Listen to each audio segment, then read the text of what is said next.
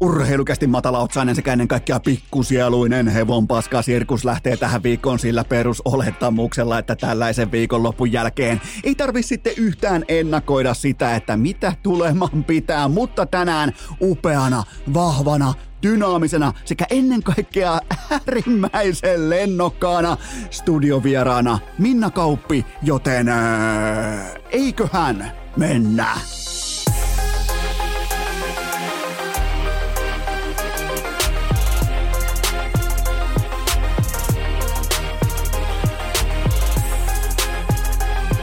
Urheilukäästin kutoskausi. Salvoksen hirsistudiossa Eno Esko, tuottaja Kove ja päiväkorista karannut pikku Taavetti. Tervetuloa AT kaikki mitä räkkähimmat kummikuuntelijat. Jälleen kerran urheilukästi mukaan on maanantai 25. päivä syyskuuta ja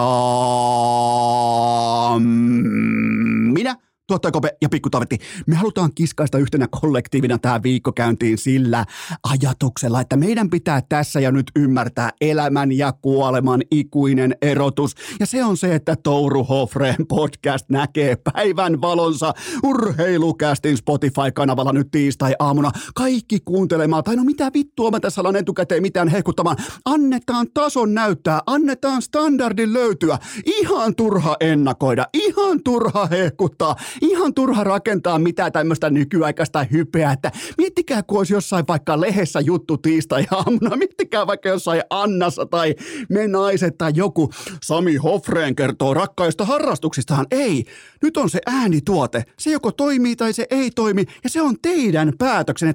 Tämä on se osio, mitä mä podcastaamisessa rakastan. Sä et voi ostaa mitään. Sä et ihan oikeasti. Sä voit tehdä minkälaisen mainoskampanjan tahansa. Sä voit ostaa mitä tahansa median näkyvyyttä. Ja jos ei se tuote siellä nauhalla ole kunnossa, kukaan ei kuuntele, ketään ei kiinnosta, joten tämä on se. Tämä on tavallaan se euforinen hetki, kun lähtee itse tuotteena mukaan tekemään toisten podcastia, joten Touru Hofreen.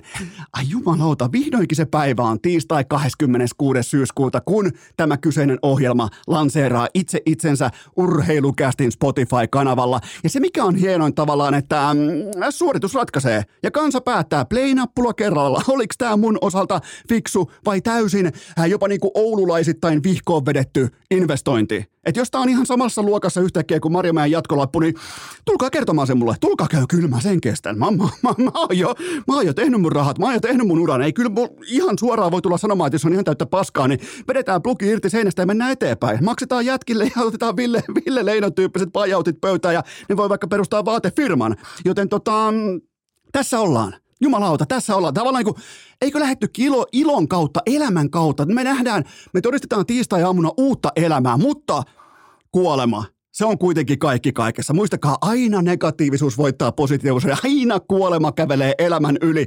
Nimittäin tämä saattaa tulla sokkina. Ota turvallinen asento. Ota siis sellainen tavalla, että sä pystyt ottamaan jättimäisiä breaking news tason kerran elämässä ja kerran kuolemassa tyyppisiä uutisia vastaan, koska tätä me ollaan haaveiltu. Tai niin kuin tavallaan tästä me ollaan haaveiltu, tätä me ollaan jahdattu. Tähän positioon me ollaan grindattu tuolta suurin piirtein helmimaaliskuusta saakka. Ja nyt se tilanne on käsillä, koska kyllä vain, kukaan ei arvaa. Mutta tänä kauniina syyskuisena viikonloppuna Kläborotta on satimessa – Kläporotta on virallisesti kuollut, se on arkussa, se on kompostissa asianmukaisesti haudattuna. Kyllä vain Kläporotta, se on kuollut. Mä aloin ihmettelemään tuossa yksi päivä, olisiko ollut ehkä sunnuntaina, olisiko ollut lauantaina, kun tuottaja Kope haisteli ehkä vähän oudosti tiettyä kulmaa tuosta terassista ja mä päätin, että kokeillaan, katsotaan tuonne nyt tuonne porealtaan noihin tiivisteiden väliin, kun siellä on pari loukkua, siellä on erittäin tehokkaita loukkuja, suklaalla marinoituja loukkuja. Mä ajattelin, että voiko olla tuottaja Kopen nenä nyt noin tavallaan nohevalla kantilla tähän viikonloppuun, niin jumalauta, Kläborotta oli vaipunut siellä ikuiseen uneen ja vielä siihen mm, Ää, kelta, ää, keltasiniseen oikein kunnon rankasuloukkuun. Sinne oli ahneuksissaan työntänyt suklaapalan perässä nokkansa, ei mitään muuta kuin kansi kiinni, arkkoi oikein naulat päällä ja se oli siinä, joten Kläborotta, se on nyt satimessa. Tavallaan niin kuin omakohtaisesti, jos mennään niin kuin ihan suoraan lehdistötilaisuuteen, niin kaiken kaikkiaan tässä on tyhjä olo, että kaiken me annettiin tähän. Tämä on ollut pitkä prosessi, tämä on ollut kuitenkin tuolta ihan helmi-maaliskuusta alkaen ja kaikkihan varmaan ymmärtää tässä kohdin myös sen, että näännytyssodassa kello on kivääriä vahvempi ase. Toi saatanan pikku mulkku kuvitteli. Se vielä kehtas kuvitella, että Enolla katkeis resilienssijänne. Ei muuten katkennut. Joten miettikää, suljetaan yhdessä silmät, en ottaa pikkutaavetin syliin istumaan, sytyttää Nortin, henkasee oikein kunnolla ulos, alkaa yhtäkkiä puhua Texasin aksentilla englantia, ottaa, nostetaan pikkutaavetti mukaan vielä tuohon lava-auton kyytiin, lähdetään metsän reunaan katsomaan. Ja siinä Eno kertoo jälkikasvulleen sankaritarinan siitä, miten on syntynyt metsästäjäksi. Ai jumalauta, rotta on saatu, Rotta on saatu satimeen. Tyhjä olo. Oikeastaan aika, aika lailla voi sanoa, että osa ehkä voi nyt kuvitella, että oliko Enolais koko aikaa tavallaan fokussina, mutta joskus näissä tilanteissa, kun on tällä, tämän luokan metsästä, niin kuin minä, kuten vaikka minä, Arnold Schwarzenegger ja kumppanit niin, ja Predator varsinkin, niin, niin pitää uskaltaa myös luoda sille kohteelle sellainen tavallaan niin kuin illuusio siitä, että mä olisin unohtanut. Ikään kuin mä tuossa pihalla puuhastelisin ihan muina enoina jotain muita juttuja pikku Taavetin kanssa heitettäisiin muka palloa, mutta se fokus on jatkuvasti ollut siinä, että tämä kaikki on yhtä suurta houkutuskalkkunaa. Sille, että se Kläporotta unohtaa sen, että Eno muistaa aina ja siellähän se kulkaa oli se loukku valmiina. Ykkösloukkuun meni vielä. Ai saatana! Ja nythän, nythän siis tavallaan tulee vähän tällainen Roope Korhosmainen olo, että onko kaikki voitettu? Onko ihan oikeasti kaikki tässä kohdin voitettu tältä vuodelta? Mä en kysy, kansa kysyy. Kaiken kaikkiaan helvetin tyhjä olo alkaa puhua jostain niinkin vähäpätöisestä tämän jälkeen, kun on käyty jo elämä ja kuolema läpi. Eli elävien kirjoissa, syntyvien kirjoissa, Touru Hofren kuolleiden kirjoissa, Kläborotta.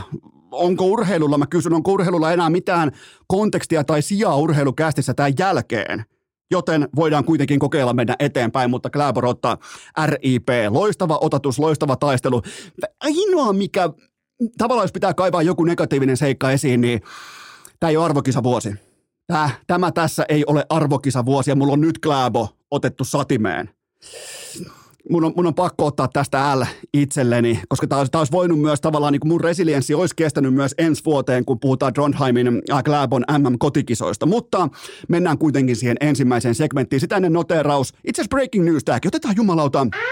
Nyt tulee ovista ja ikkunoista. Breaking news.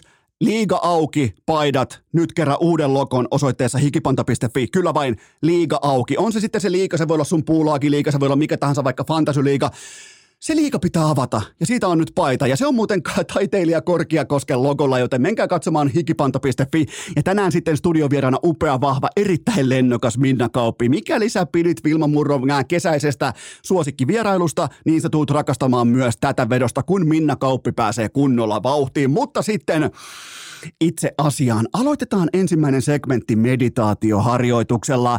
Ää, meidän tavoitteena tässä kohdin on saavuttaa täydellisen liikaviikonlopun pyhä ydin.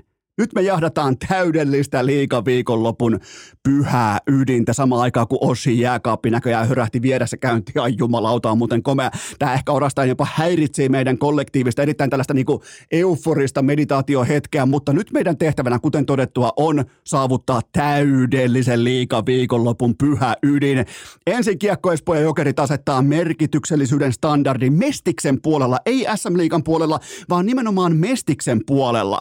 Tämän jälkeen Rohan Lukon, Rauman Lukon, NHL Tarmo pitun hintittelee vastustajan pelaajan ja heti perään liika sekä Lukko leimaavat juosten kusten kiirehtien reunasen rasistiksi. Ja sitten olikin jo lauantain näytöksen vuoro. Laua, Lauri Mäki kiikuttaa SM Liigan kalleimman kiekkoklubin koko puulaakin viimeiselle sijalle. Siis miettikää jääkiekon SM Liigassa, miten perkeleen vaikeeta se on. Se on kuin Kläporotan jahti, se on jumalattoman vaikeeta saada oma porukkansa viimeiseksi sille, että sulla ei ole edes resursseja tai rahaa tai pelaajia. Ja Marjamäellä on ne kaikki siitä kolmesta, ja silti se on siellä 15 toi porukka. Ja, ja, ja, ja, ja samaan aikaan, kun kärpät feivaa itsensä siellä 15, niin yksikään seura koko liigan lauantaissa ei saa tehtyä kiekkoespoita, eli loppuun myytyä omaa kotipiltuutaan kovan jääkiekkobuumin keskellä. Ja sitten se kruunu vielä. Tavallaan pitää löytää myös se kirsikka kakun päälle, se loppupuheenvuoro, ikään kuin sellainen sanotaanko sellainen eeppinen elokuvan viimein Kaiser Sose lähteekin yhtäkkiä kävelemään ää, The Dark Knight Risesissa, ää, poliisi onkin Robin, kaikki tämä legendaarisia loppukohtauksia. Sitten se kruunu. Yksi SM Liiga-seuroista jäi Otetaan uudestaan. Yksi SM seuroista jäi posket punaisina kiinni siitä, että organisaation toimitusjohtajalla ei ollut lupaa tilata 200 lohiuistinta erilaisia PR-tarkoituksia varten. Eli tämä käsityöpaja jäi ilman rahoja, ilman maksusuoritetta sen takia, koska SM Liiga seuran miljoona bisneksen organisaation toimitusjohtajalla ei ollut lupaa läpiviedä kauppoja kahdesta sadasta lohivaapusta.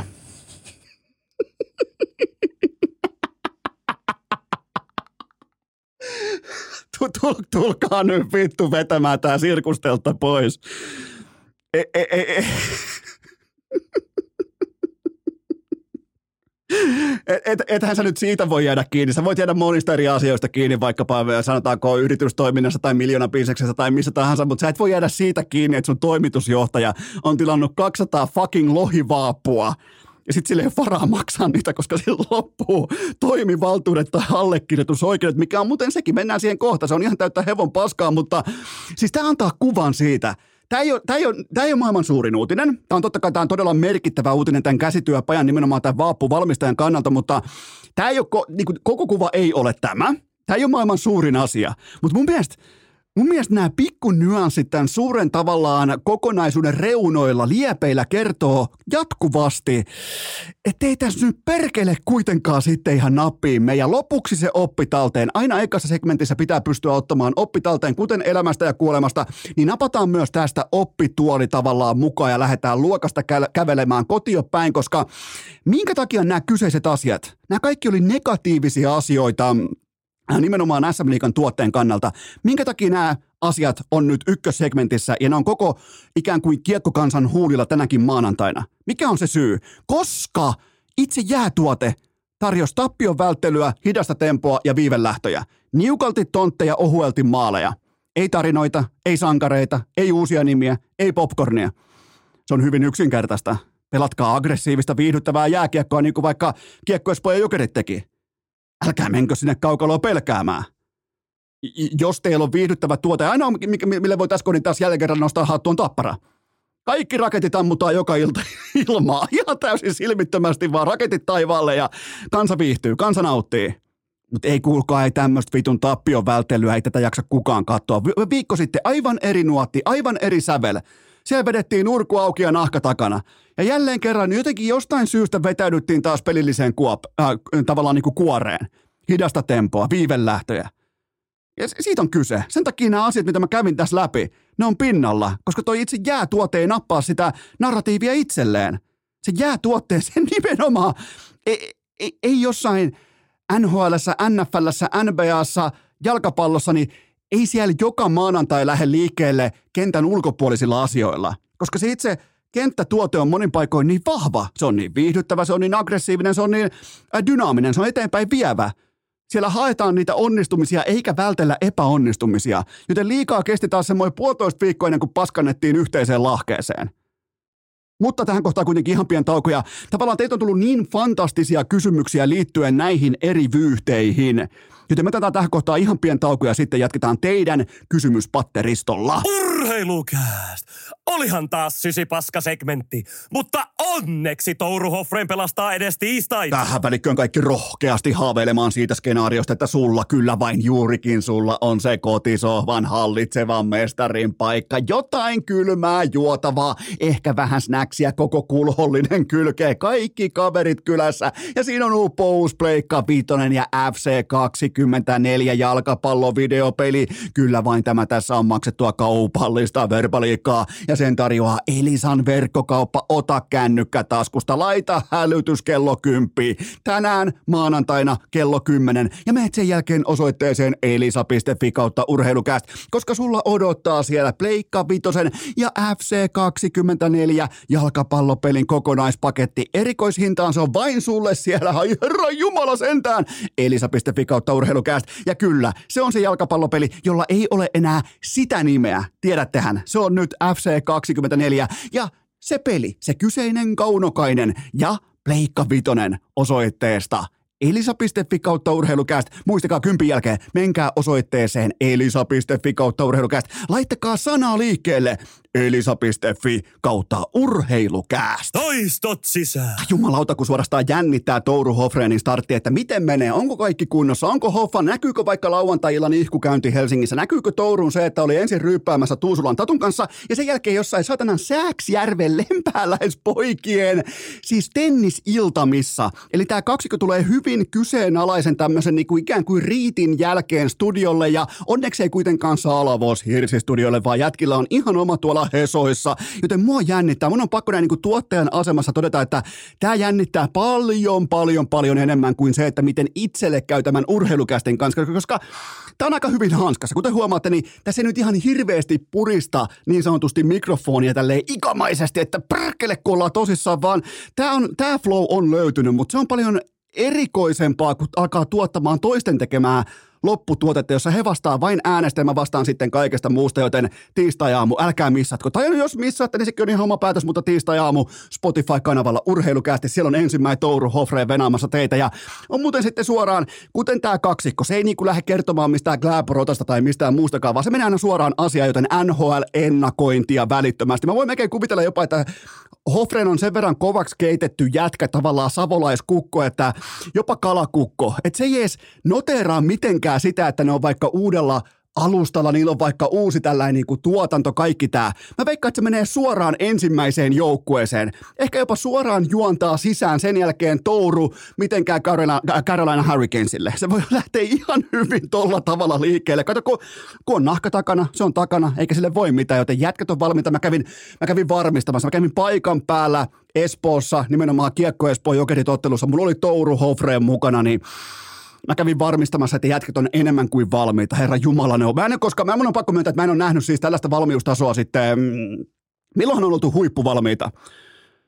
Leijonien kolmas erä ää, Ruotsia vastaan MM-finaalissa 2011. Silloin, silloin siinä erätauolla sen jälkeen sen kentälle tuli valmis joukkue, joten tässä on hyvin, hyvin paljon samaa, mutta nyt kuitenkin teiltä, rakkahat kummikuuntelijat, ensimmäinen pohdinta Lavetille, ja nyt täytyy myöntää, Tämän viikonloppun jälkeen mulla oli pakko käyttää todella tiukkaa suodatinta tai ikään kuin suppiloa sen tiimoilta, että mitkä kysymykset mahtuu mukaan tähän kyseiseen jättijaksoon ja aivan fantastisia kysymyksiä, pohdintoja, koko inbox täynnä. Kiitoksia siitä nyt jo teille, mutta mennään teidän ensimmäiseen jättimäiseen, oikeastaan koko viikonlopun uh, puhuttavimpaan pohdintaan.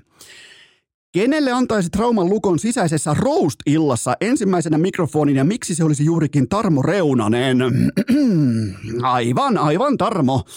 Tarmo Perkele. Ää, Tarmo otti sitten ja hyppäsi aikakoneeseen. Ei kuitenkaan urheilukästin aikakoneeseen, vaan hän hyppäsi ihan omakohtaiseen aikakoneeseensa ää, sinne jonnekin 90-lukulaisen yläasteen pihalle. Vähän sylkeä lattialle siihen, ää, ehkä vähän maistaa tupakkaa, pitää kynää tuossa pilottitakin, äh, pilottitakin hihassa. Ja sinne kuuluu tällä retoriikka, jota siis Tarmo Reunanen edusti, kun hän kutsui ää, vastustajan pelaajaa ää, termiparilla vitun hintti. Joten... Ähm, Silloin yläasteella aikoinaan, varmaan, varmaan ollaan kaikki samaa mieltä siitä ala-yläasteen taitteessa varsinkin, niin me ei välttämättä oikein edes tiedetty, että miten kirjosanat toimii tai miten solvaukset toimii tai mikä on, mikä on solvaamista, mikä, ei meillä ollut riittävästi tietoa, taitoa tai ymmärrystä, mutta me vain huudeltiin. Mutta ethän sä nyt jumalauta ala vitun hintittelemään tuolla kaukalossa ketään vuonna 2023. Se on asiatonta. Se on noloa. Ja se osoittaa myös äärimmäistä luovuuden puutetta. Toi tilanne tarjosi sauman mahtavalle trash talkille. Sä olisit voinut kysyä vaikkapa tältä vastustajan pelaajalta, että mihin sun maskotin kamat jäi? Et, et, mi, mi, mi, mistä täällä on yhtäkkiä maskotin kamat, kun täällä lyhyellä satanan mikkihirjellä on tässä nämä pelikamat päällä? Niin missä on trash talk, missä on osaaminen? Ethän sä nyt jumalauta ala vitun hintittelemään tuolla ketään. Joten tavallaan voidaan käydä ikään kuin ihan rauhassa koko asia läpi, koko vyyhti läpi, maltillinen, äh, maltillinen askel kerrallaan, jos teille sopii, koska tässä on niin monta eri tulokulmaa. Käydään ne kaikki läpi tällaisella niin kuin täsmällisellä otannalla. Ensinnäkin tämä oli siis tähtitieteellisen noloa ja häpeällistä verrattain kokeneen Tarmo Reunasen kannalta. Siis, come on. Come on nyt vittu. Voiko yhtään, voiko yhtään nolompaa ken, pellenkenkää vetää jalkaa tässä kohdin? Hyvin ainakin on todella, todella hankalaa on mitään nolompaa kyetä sa- saamaan suusta ulos. Silloin kun sä oot huippupalkattu SM Liiga pelaaja – jos sä, sä kohtaat muita aikuisia ihmisiä työarjessa, ankaran teston keskellä kaukalossa, niitä sä nyt olla vitun hintittelemään ketään. Se on siis, se itsessään on jo ihan perkeleen noloa, surullista. Ää, samaan aikaan Lukko ja Liika alitti kaikki rimat viestinnällisesti, kun ne päästi sosiaalisen median valamiehistön lukemaan esituom- äh, ensituomionsa ikään kuin siitä, että kyseessä on rasisti. Tossa menee rasisti, osoitetaan sitä sormella, toi tossa on rasisti. Joten se meni aivan täysin vihkoon. Se meni siis, se meni, vaikkei Tarmo Reunanen ei todellakaan ole tämän tarinan uhri, niin toi asia, toi yksist, yksittäinen keissi nimenomaan Lukon liikan näiltä osin, se meni aivan täysin vihkoon. Joten se oli jopa niinku, se, se voi jättää pysyviäkin jälkiä Reunasen ja Lukon välille. Se on ihan selvä asia. Siellä kiirehittiin julkaisemaan jotain antirasistista puheenvuoroa kesken matsin ennen kuin oltiin otettu selvää siitä, että mistä ulosajo tuli, mihin oli kiire, mihin ihan oikeasti oli kiire keräämään ne tykkäykset ja liike talteen, että hei me tässä, me ei olla rasistinen organisaatio, kun, kun kentällä on äh, puhuttu yläasteen kieltä jumalauta tupakkapaikalla, niin miten tällaista voi tapahtua, miten tällaista viestintää voi tapahtua näin arvokkaiden organisaatioiden sisällä? Miten tämä on niin saatanan vaikeaa?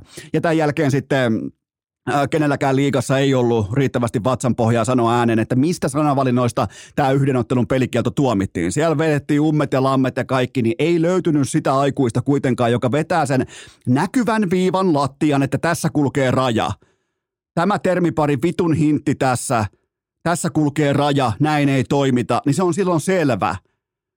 Eikö sieltä ihan oikeasti löytynyt Kojonesta keltää todeta, että mitä on kaukalossa sanottu? Hän mulla on myös muutamia välikysymyksiä. Oliko tämä siis ensimmäinen kerta, kun kaukalossa homotellaan kuin mo- mopomiitissä konsanaan?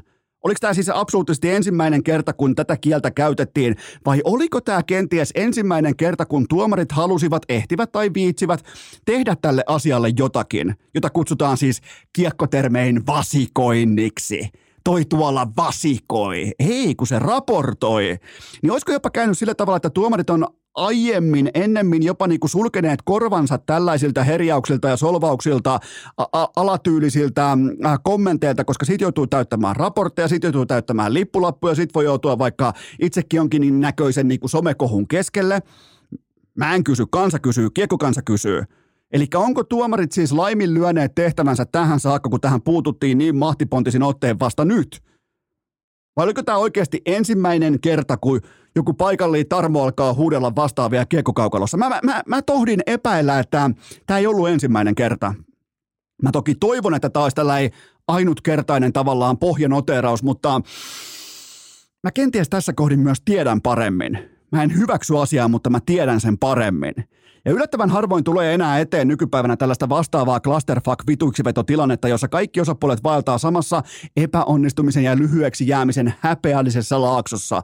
Reunanen, Lukko, Liiga, aivan kaikki. Ja oikeastaan mä jäänkin odottamaan vain yhtä lisäkokkia tähän nollan tähden keittiöön. Pelaajayhdistystä. Eikö sen tehtävänä ole nimenomaan ensisijaisesti tukea pelaajaa näissä ää, äärihäpeällisissä positioissa, joissa Reunanen tällä hetkellä on? Missä on pelaajayhdistyksen tuki? Vaikka Reunanen välttämättä sun tai mun mielestä ei tarvitse tukea, mutta missä on pelaajayhdistys? Missä on ottamassa kantaa sen puolesta, että Lukko ja Liiga heitti Reunasen ohuilla faktoilla bussin alle ensisijaisesti sosiaalisen median äh, valamiehistön tuomittavaksi? Sen jälkeen todettiinkin, että ai se olikin näin tämä juttu, meni sille edes tosta ulos.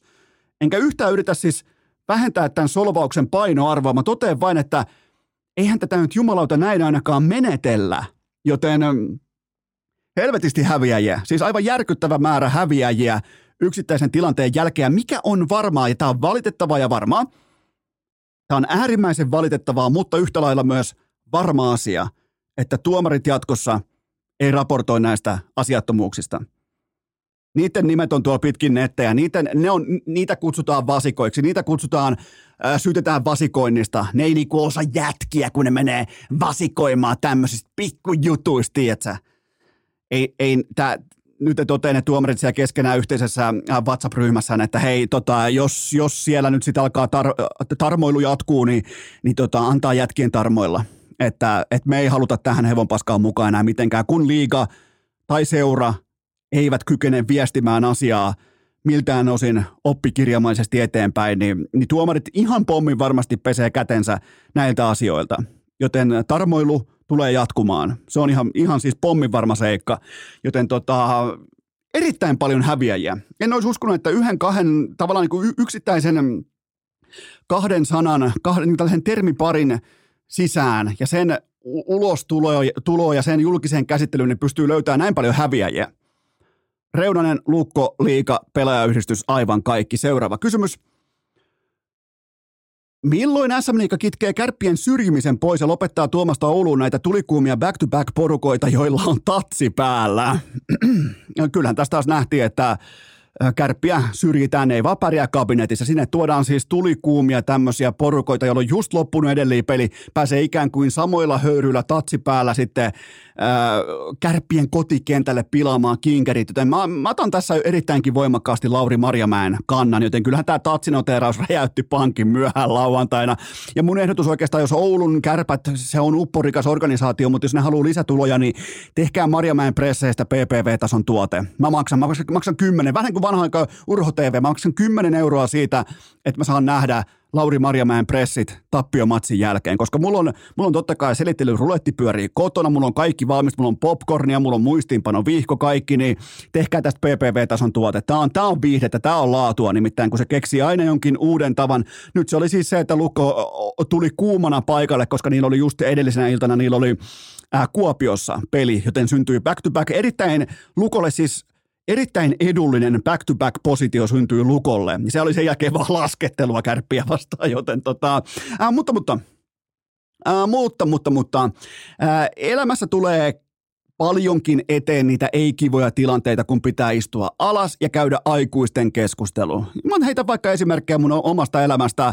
Ää, pitäisikö lopettaa urheilijan esittäminen ja mennä kouluun tai oikeisiin töihin? Pitäisikö uskaltaa myöntää, että on juoppo? Ollaanko me täällä valmiita jälkikasvuun? Miten pikku Taavetti aloittaa päiväkodin vai aloittaako? Nämä on isoja keskusteluita. Ei sinne mennä heittää kainalopierua tai jonkinnäköistä väkinäistä vitsiä, vaan ihan rauhassa istutaan alas ja käydään se asia läpi, niin kuin aikuiset tekee. Oulussa tässä kohdin on edessä aikuisten keskustelu. Istutaan alas, keitetään kähäveet ja rykäistään kurkku kerrasta puhtaaksi. Ja sen jälkeen keskustellaan tämä asia halki, että miten, ja kysymys on nimenomaan miten muodossa, miten helvetissä Oulun kärpistä – on tullut niin vastenmielinen kokonaistuote, ei ainoastaan nytten täällä tällä puolen puolta Suomea, vaan omille faneille, nyt voisi melkein sanoa ex-faneille. Se on se kysymys. Tämä on se kohta. Heidän Lauri Marjamäki teutarointinsa on kääntänyt koko Oulun kärppiä vastaan ex-fani kerrallaan. Ja tämä on se vaihe, kun vitsit on kerrottu. Tämä on se vaihe, kun tarinasta karisee huumori viemäriin. Tämä on se kohta, kun ne ex-fanit toivoo, että kärpät häviää, jotta ne pääsis jotenkin jollain rohkeuden momentumilla eroon Marjamäestä. Ja sen jälkeen ne pääsis rakentamaan uuden tulevaisuuden, nimenomaan jonkun uuden freshin kasvon varaan, persoonan varaan, minkä tahansa coachin varaan, jonka mukaan voi hypätä puhtain paperin myös kannattamaan tätä monille niin rakasta seuraa. Tällä hetkellä se on ihan täysin hälläväliä seura, se on naurun aihe – tuolla toivotaan, siis se mikä on yllättävintä, niin Oulussa toivotaan vilpittömästi, että kärpät häviää. Ja kysykää itseltänne, nyt siellä, kun teillä, te nyt istutte siellä alas, te Oulu, Oulun isokenkäiset jääkiekkopomot, niin, jotka todennäköisesti kaikki on pelannut vielä kaksi vuotta sitten kärpissä, niin, niin tota, kysykää itseltänne, Mikäli teitä hävetti julkistaa päävalmentajan jatkosopimus viime keväänä, niin eikö tämä suoritustaso ole pikemminkin erikseen tilattu annos kuin satunnainen keittokirjan hukkaaminen. Kärppien johto istui ravintolan pöytään ja tilas punastellen tofusalaatin. Ja nyt siellä äijäkerhossa ollaan raivoissaan, kun eteen tuotiin kyllä vain tofusalaatti. Älkää nyt ainakaan, älkää nyt ainakaan esittäkö yllättynyttä. Tai että kausi ei lähtenyt käyntiin toiveiden. Tämä oli nimenomaan se, mitä toivottiin. Kun sinne raahataan se ihminen, tämä pätee kaikkiin työpaikkoihin, tämä pätee etenkin alfa-bisnekseen. Kun sinne raahataan se esimies tavallaan johtavassa asemassa oleva työntekijä takaisin, joka on menettänyt kasvonsa siinä yhteisössä, tämä on tismalleen se, mitä toivottiin. Marjamäen jääkiekko. Käydään läpi vielä nopeasti äh, Marjamäen jääkiekko. Äh, se on samaan aikaan, ja se on tavallaan mysteeri. Se on samaan aikaan jotenkin niin tyhjää, mutta silti juhlapuheissa äärimmäisen täyttävää. Se on samalla kellolyömällä niin mautonta, mutta pelaajahankintojen osalta niin näyttävää. Mutta varmaan on se, että se ei ole missään kohdin ja se ei tarjoa enää missään vaiheessa yhtään mitään aivot pihalle räjäyttävää. Se on eräänlainen pornografian vastakohta. Itse asiassa Marjamäen jääkiekossa katsotaan pornoa kiehtovien juonen käänteiden takia ja kelataan hikikarpalo otsalla seksikohtaukset ohi, koska ne on liian tuhmia. Sitä on Marjamäen jääkiekko. Kärpät on niin kauan valtakunnallinen vitsi, kun Marjamä, äh, Marjamäki on jättiorganisaation puikoissa. Tämä ei ole mikään mielipide. Tämä ei ole enää mikään urheilukästi mielipide. Tämä tässä on faktaa. Seuraava kysymys. Voitko myöntää ihan suoraan, että et ollut valmis SM Liikan lauantaiseen lohjuistin farssiin? Ai saatana, mä en pääse tästä mitenkään yli, mutta siis tota, tätä käytiin jo tuossa aiemmin läpi, että siinä on tavallaan niin pohjustus tälle keisille, mutta Ää, voidaan ottaa myös ripaus yrittäjyysoppia vaikkapa yhteistyössä tilitaito.fi kanssa, koska kun sä olet joko toimitusjohtaja tai hallituksen puheenjohtaja, niin sulla on aina se toimivalta. Se, se on aina sulla. Mikäli sä et saa läpivietyä 200 lohivaapun tilausta, niin sä et ole toimitusjohtaja. Se on niin hyvin yksinkertaista. Jos sä saat viety ne läpi, sä oot toimitusjohtaja. Jos et sä saa vietyä niitä läpi, sä et ole toimitusjohtaja. Si- siinä on tavallaan se koko keskustelun ydin, joten sulla on aina se valtakirja joka ikinen kerta. Ja, ja oli, oli muuten oikeastaan, täytyy sanoa noista vaapuista, että oli erittäinkin napakan näköisiä lohivaappuja ja vieläpä mun äh, suosikkiväreillä punamustana. Toi on hyvin lähellä nimittäin sitä legendaarista väylän muotoa, jolla saatiin Fajan kanssa se 14,05 kilonen Marjas Lohitorniojoen Lappeen suvannosta tuossa, siitäkin mutta jumalata 10 vuotta, joten Taisi muuten olla noissa vaapuissa vielä äh, tällaiset niin Kotkan kynnen erikoisvahvistetut koukut pykälässä, joten on muuten, oli noin hyviä vaapuja, mitä on tehty ja Mä sanoisin, että noin on sellainen niin kuin 45 euroa 50 laaki, noin kyseiset käsin tehdyt vaaput, mitä tuossa oli. Eli kyllä toi niin kuin jotain 70 tonnin välistä toi tilauskin on, mutta sillä toimitusjohtajalla on aina se valta ja voima. Ja, ja, tota, ja sitten vielä bonusrasti edelleen yhteistyössä tilitaito.fi kanssa yrity, yrittäjy, iloista yrittäjyysoppia Vaappu kerrallaan kaikille nuorille äh, yrittäjän aluille. Äh, mikäli toimitusjohtajan yritys todetaan varattomaksi, niin se TJ maksaa nämä tilaamansa tuotteet omasta pussistaan kahdenvälisen sopimuksen mukaisesti. Ei mitään muuta kuulkaa vaappukauppias kuin laskua liikkeelle sinne suoraan toimitusjohtajalle. Se maksaa nämä ihan itse. Silloin sopimus teidän kanssa, joten tota, ky- kyllähän tämä niinku, se, se, minkä takia mä nostan tämän ylipa, ylimalkaan edes esiin, on se, että tämä kertoo aivan uskomatonta kieltä siitä, minkälaista ukkoa, huom ei akkaa, minkälaista ukkoa, koska akat ei ole tervetulleita, minkälaista ukkoa tuolla pyörii jumalauta toimareina. Osa pyörittää 10 miljoonan bisnestä. Sitten siellä ollaan käsi perseessä jotenkin vaappujen kanssa. Seuraava kysymys. Milloin mestis ymmärtää avata ovensa ja päästää vaikkapa kärpät mukaan toimintaansa? Niin mitä jos tavallaan virta kääntyykin, jättimäisen vaikka Torniojen virta kääntyykin äh, ukon virran suunnasta takavirran suuntaan? Mitenkä silloin aidot pannaan ihan oikeasti? Jos olet joskus siinä välissä oot taiteilu soutuveneellä tai lohiveneellä, niin se on vähän erikoisempi paikka ja oishan tämä komea. Oishan tämä komea, kun mestis alkaisi haalia liikaporukoita itselleen tai jopa hankkia liika pelaajia itselleen, mutta äh, fantastinen startti mestikselle viime torstaina ja ei – mä en ole nyt se taho, joka tulee väittämään, että toi tossa on arkistandardi, mutta nyt me nähtiin kuitenkin horisontti, että mitä se voisi olla. Ja voidaan oikeastaan kerätä koko viime torstain keskeisin anti kiekkoispuolen jokereiden välillä tutut viholliset, merkityksellisyys ja offensiivinen jääkiekko. Paljon tekopaikkoja, okei, lopulta vain viisi maalia. todella laadukkaita tontteja, paljon varianssia, paljon ylivoimahyökkäyksiä ja kaikkea tätä. Joten mulla on teille kaksi sanaa. Liiga auki. Otetaan vielä uudestaan kaksi sanaa. Liiga auki. Kannattaa muuten käydä katsomassa nämä uudet pajat osoitteessa hikipanta.fi. Oli se liika sitten mikä tahansa, minkä sä haluat auki, ne kuuluu olla auki. Osoite on hikipanta.fi. Mutta muistakaa kuitenkin se, kun te haaveilette nyt jokereista ja kiekko Espoosta ja äh, äh, Kovantaasta ja mitä kaikki näitä nyt on kohti liigaa, niin äh, fakta on se, että SM-liikan yhtiöjärjestyksen mukaisesti kuusi samanvertaista osakasta voi kaataa koko skenaarion, ja niin he myös tekevät. Lasketaan nopeasti Saipa, Sport, Jukurit, HPK, KK ja vaikkapa siihen kylkeen sitten vielä Kalpa tai Jyppi, niin se on siinä. Eli Mikki Hiirikartelli omistaa koko bisneksen. Ja siinä ei sitten IFKlla, Kärpillä, Tapparalla, Ilveksellä, kumppaneilla, TPS, niin ei mitään sanottavaa. Niin ne on ihan sama, mitä ne äänestää. Se on ihan yksi lysti, mitä ne äänestää. Joten näillä Mikki Hiirin yhveröillä on pöytä katettuna vuoteen 2027 saakka pelkkä sopimusehtojen täyttäminen, paikan päälle saapuminen ja, ja niin kuin patjan korkeudelle asetetun riman ylittäminen piisaa TV-raha maksusuoritteeseen. Ja mitä luulette, mitä tulee tapahtumaan? Mitä arvelette, mitä tulee tapahtumaan tämän jälkeen? Niin. Ja ihan siis itse kaivettuun monttuun putoaa sitten tämän kyseisen kaahaussopimuksen jälkeen koko vitun puulaaki. Seuraava kysymys.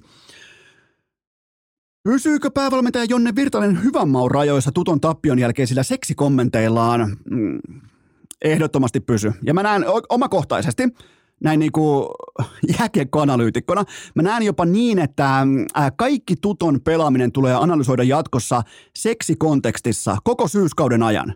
Ihan kylmästi vaan aina seksi konteksti esiin. Eli nyt kun on, äh, Coach Virtanen nosti esiin synnytyksen jälkeisen seksin, eli sen kuinka he oli, oli varovaista ja vaikeaa se, niin äh, milloin tulee vaikkapa tutolla, milloin tulee sellainen peli, että on vaikkapa rohkean telttaseksin aika tai entä impulsiivinen aamujyystö, miten olisi ailahtelevan viikon päätteeksi peräti sovintoseksi, joten mä ehdotan jopa näin, että tuton pelaaminen käsitellään vain ja ainoastaan – niin kuin seksi-retoriikan voimiin koko tämän syksyn ajan. Ja oikeastaan tässä on uusi vierumäki.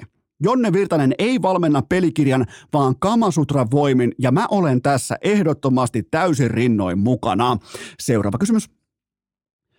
Pitääkö paikkansa, että kapteeni Nurminen suoritti Heinolan betonissa lauantaina erittäin harvinaisen korvablogin?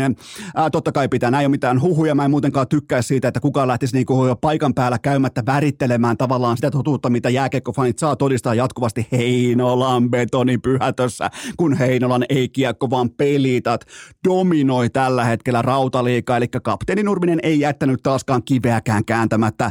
Mestaruusparaatissa nimittäin ei tee korvilla yhtään mitään. Sun ei tarvi kuulla. Toinen silmäkin saattaa olla ylimääräinen, kun skannaa itsensä Heinolan torin päälavalta tuossa keväthankien aikana, joten Korvapokki, se kertoo sitoutumisesta ja on muuten Heinolan kiekkoylpeys jälleen seitsemän nuottaa tauluseen kotijäällä. Vastassa oli todella laadukas, erittäin piskuinen pelivalmis Varkis Varkaudesta.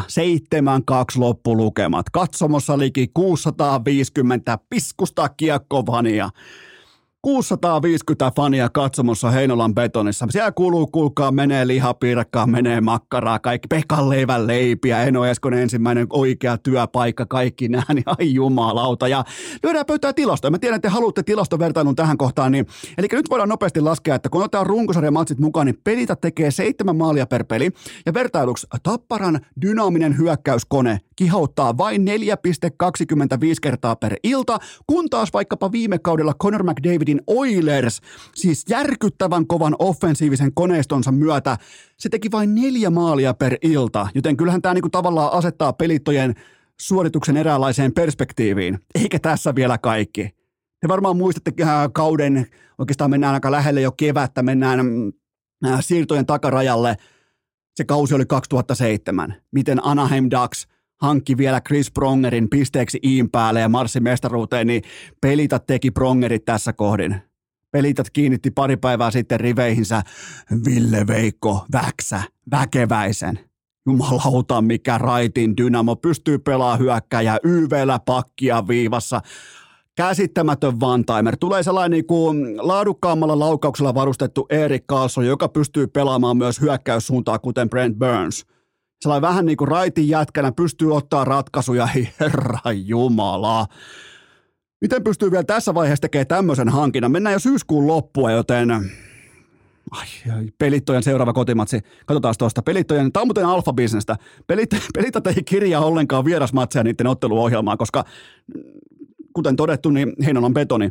Ää, 14. Niin lokakuuta pitää mennä hallille betonia. Ai jumalauta. Toi on muuten komenta, että ei merkitä ollenkaan vieraspelejä listaan. Ei, ei tarvi. Performanssi tapahtuu kotikentällä. Tämä on alfa-bisnestä ja pelitat is back. Heki is back. Taistele heki. Seuraava kysymys. Inkinen muuten kaksi maalia lauantai, tuskin yllättää ketään. Seuraava kysymys. Mikä tulee olemaan Cristiano Ronaldon showpaini nimi? Entä mikä on hänen lopetusliikkeensä? nämä, on, nämä on uljaita huhuja. Mä ostan nämä kaikki ja nämä on mun mielestä kaikki ihan suoraa faktaa myös, että Cristiano Ronaldo aikoo hypätä kehään nyt sitten, kun äh, tämä VV, VVE, ei, VEE, VVE, eli Showpainiliitto vie nyt sitten talenttinsa, no kaikista maailman maista totta kai Saudi-Arabiaan, niin tuota, nyt on sitten spekulaatiossa sitä, että Cristiano Ronaldo tekee Showpaini debyyttinsä tässä kyseisessä eventissä, ja ää, voidaan lähteä liikkeelle painia nimestä, se voisi olla, ää, tämän pitää olla tavallaan niin kuin liittyä myös tähän kontekstiin ja liittyä tähän paikkaan, missä tämä debyytti tapahtuu, niin mun mielestä CR7 painia nimi voisi olla Sheikin rattopoika. Se olisi mitään aikaa, kun miettikää, kun se tulee se on hiljasta stadionilla ja sen jälkeen murtuu vaikka joku lasi ja sieltä tulee sitten valkoisella roisroisella tulee Sheikin rattopoika tai jopa kamelilla tulee aski. Kyllä vain. Se nimi on Sheikin rattopoika ja lopetusliike voisi olla sellainen kuin saunakalsarit, eli kalsarit jalassa saunaan – 50 asteeseen se sauna, kalsarit jalassa sinne ja kiusallisia selfieitä niin kauan kunnes vastustaja täppää itsensä ottelusta ulos. Se on siinä. No niin, tämä on valmis. Joten CR7 tuleva showpaini ura on myös käsitelty. Seuraava kysymys. Oletko valmistautunut, valmistautunut elämään maailmassa, jossa VPS ei häviä jalkapalloottelua enää koskaan? Nyt te huomaatte, kuulkaa vaasalaiset. Te aloitte kysymään ehkä vähän niin kuin liiankin nahka takana etupellossa jossain 7-8 voiton jälkeen, että kauanko aiot olla mainitsematta VPS tai Vepsun voittoputke, niin just tämän verran. 12 voittoa, sen se vaatii. Ja ää, jos te sallitte, Mä tykkään kääntää tällaisia uskomattomia runeja aina ikään kuin numerokatsauksen muotoon. Tämä on nyt K18 numerokatsaus, koska mä vertaan, mä käännän tämän runin kertoimiksi ja odottamiksi, jos vaan mitenkään sopii. Mikäli sä löit, hypätkää mukaan. Mikäli sä löit ensimmäinen heinäkuuta ennen ottelun alkua VPS voittamaan vaikkapa yhdellä eurolla, ei, sä löyt kymmenellä eurolla, ei kukaan lyö yhtä euroa. Sä löyt kymmenellä eurolla VPS voittamaan Interin ensimmäinen heinäkuuta. Ja tämän jälkeen teit päätöksen, että no perkule kun tuli voitto, niin lyö uudestaan ja uudestaan VPS aina sillä, mitä tulee. Aina sillä rahalla, mikä tulee takaisin. Sä lyöt sen lyhentämättömänä seuraavaa VPS-matsia nimenomaan, että ne voittaa tämän kyseisen matsin. No nyt sitten on kulunut aikaa. Tällä hetkellä on 25. päivä syyskuuta. Sun stäkki on, arvaile nopeasti, paljon sun stäkki, alkoi kymmenestä eurosta, paljon sun stäkki tänä päivänä on siinä sun edessä. Sulla on aikaa arvata 5, 4, 3, 2, yksi. Sun stäkkis on tänä päivänä, tänä maanantaina, onneksi olkoon by the way, se on aikamoinen stäkki, se on 920 000. 920 000, tarkalleen ottaen siihen vielä 804 euroa päälle, ihan standardi keskiarvokertoimien mukaan. 920 kiloa on sun stäkkis. Eli, tää, eli suurin piirtein tällä, näillä numeroilla tämä kyseinen 12 matsin kliininen voittoputki tyhjiön pakattuna, se toteutuu kerran about 90, äh, 92 000 otatuksesta, joten ei tämä nyt ihan jokapäiväistä ole. Miettikää, mä, mä täällä hikoilen joka viikonloppu ihan tosissani jonkun 1,94 kertoimisen NFL-kohdepoiminnan kanssa. Kerran 92 000. Ne on lähtenyt ennakkosuosikkina oliko yhteensä ehkä kah- yhteen tai kahteen matsiin. Että no, kun voittaa, niin voittaa. Onnittelut Vaasaan. Ei ole, ei ole sittenkään, vaikka laulussa sanotaan, että vaasalaiset on homeperseitä, niin ei ne näköjään ainakaan jalkapallon tiimoilta ihan kauheasti, kun perse ei ole homeessa, mutta okei, sun stäkki on 920 kiloa nyt tänä maanantaina, joka alkoi kympistä ensimmäinen heinäkuuta. Aivan täysin niin kuin käsittämättömiä kun sen, kun sen sitten kääntää odottamiksi ja todennäköisyyksiksi, niin eihän tuossa ole mitään järkeä. Niin kuin ei olekaan, eihän urheilussa ole mitään järkeä. Seuraava kysymys.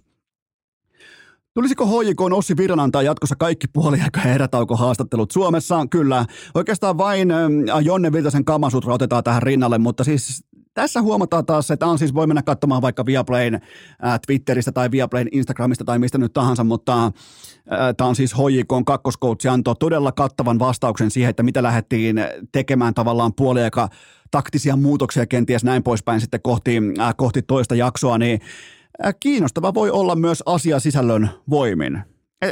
Tämä oli siis niin dynaaminen vastaus ja sehän tyhjensi ihan koko pankin, ihan koko hihan. Se kertoo ihan kaiken, mitä se tietää, ehkä jopa vähän liikaakin. Oikeastaan SM Liikassa tämä jätkä puettaisi suukapulaan, ettei taktinen ylivoima karkaa coachikopista ulos. Itse asiassa sen, missä mun suukapula, sen, sen lausunto olisi kuulostanut tältä. Impact on pääominen se, kun se tulee, meillä kaikki tuodaan se kapeen muodossa vastassa. Niin, eihän yhtäkkiä olekaan niin enää dynaamista puhetta, joten tota, SM Liikassa olisi heitetty suukapula pykälä jo ajat sitten, joten, mutta oli, täytyy sanoa, että Ossi Virta, ytimessä, tismalleen ytimessä. Nostan hattua nimittäin, piti, tiedän jotain monologien tekemisessä, nyt tämäkin on kestänyt suurin piirtein puoli tuntia jo, tiedän niistä jotain ja edes tuollain minuutin tavallaan fokuksen pitäminen ei ole mitenkään järkyttävän helppoa. Siis tässä se on helppoa mulle tässä, mulla on mikrofoni ja Salvos Hirsistudio. Mutta sitten kun siihen heittää kameroita, mikrofoneja, faneja, sinne heitetään ehkä vähän huutelevia faneja, kaikkea tällaista, heitetään kuvaa ja ka- kaikki se – niin ei, ei, ei, ei mulla kestäisi. Mulla ei kestäisi kymmentä sekuntia. Mä, mä olisin siellä saatana jo suukapulla pykälässä huutamassa, tila, tilaamassa 200 lohjuistinta, joten tota, ei mulla riittäisi. Seuraava kysymys. Lunastiko naisten superpesiksen, hmm, näkin tuli freudilainen. Lunastiko naisten superpesiksen ratkaiseva finaali kaikki odotukset. Teillä, on, te, te, te, teillä kaikki, mulla ei teillä. Teillä kaikilla oli satanan horni mieli. Mä oon ihan varma, että joku kuuli äsken superpenis. Mä oon ihan varma, että joku teistä on niin maanantai kiimassa. Eikä väitä Jonne Virtanen, että joku teistä kuuli – Kamasutran voimin, että mä, tuohon tuli to, tavallaan niin kuin outo, mutta ei, se ei tullut. Otetaan ihan rauhassa. Lunastiko naisten superpesiksen ratkaiseva finaali kaikki odotukset? Ö, ei kahta sanaa. Siis todella intensiivinen. Ja varsinkin kun mentiin kohti sitten ratkaisuhetkiä, niin Viides jatkoaikamatsi yhteen soittoon. Osalla, osassa on menty rankkarikisaan saakka. Kaikki kiinni muutamien millien marginaaleista. Ja onhan toi tupea. Ihan oikeasti, hei Tosta on kyse. Kummankin joukkueen kaikki pelaajat itkee vuolaasti eri tunneskaalojen aiheuttamista syistä välittömästi nämä ottelun ratkettua. Toiset ilosta, toiset surusta, toiset euforiasta, toiset siitä, että kaikki meni, kaikki tämä, että ollaan aitoja sen tilanteen kanssa, niin on todella vaivatonta ostaa tämä tuote, joka on siis tunne, joka syntyy urheilusta, siitä, että voitettiinko vai hävittiinkö. Ja tuohon vielä, kun itku kuoroo, saadaan vielä toinen pelijohtajista mukaan, joka päättää vittu itkeä tolla hetkellä median suuntaan. Hieno asiantuntija tietää jotakin hopean saamisesta. Ei, ei vaan malttanut pitää turpaansa kiinni. Ylellä meni tosi hyvin, mutta nelosella sitten ruudussa aivan järkyttävä sulaminen Vitkarilta, joten tuossa oli kaikki. Mun mielestä tuossa oli kaikki ja tää oli huippuviihdettä, huippuurheilua, huippuintensiteettiä, merkityksellisyyttä, kaikki sitä, mistä niin kuin tavallaan urheilussa kannattaa maksaa.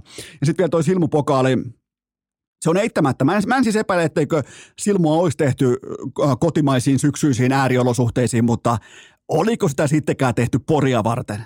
Ei välttämättä nimittäin ollut. Se kesti elossa varmaan jonkun, silmupokali taisi kestää elossa ehkä kaksi ja puoli tuntia. Siitä oli tehty satana harava sen jälkeen, joten tota, uutta pokaalia vaan tilalle, mutta joten ei mitään muuta kuin onnittelut Pori, selinen hetket pyörimään, upea meininki kentällä ja sitten se ulkopuolella. Onnittelut Porin pesäkarhut, mahtava, mahtava mestaruus ja samoin myös Manse.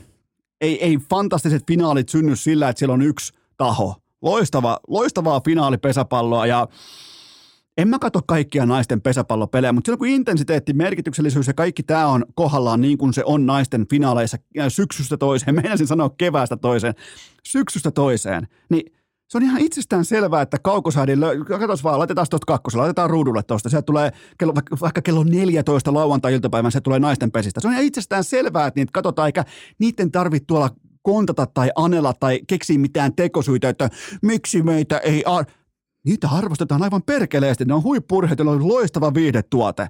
Ei ne ole tuolla anelemassa mitään almuja, että hei, mekin ei käy, Ei vaan, laitetaan se tuote kuntoon ja lasi tylpeitä ja luodaan sinne merkityksellisyys. Merkityksellisyys, me kyllä katsotaan. Me satunnaiset urheilufanit, joten siitä on kyse. Onnittelut Poriin. Tämä oli yksi suuri selinen hetki ja tähän kohtaan ihan pian tauko ja sen jälkeen sitten legenda Minna Kauppi. Urheilukääst!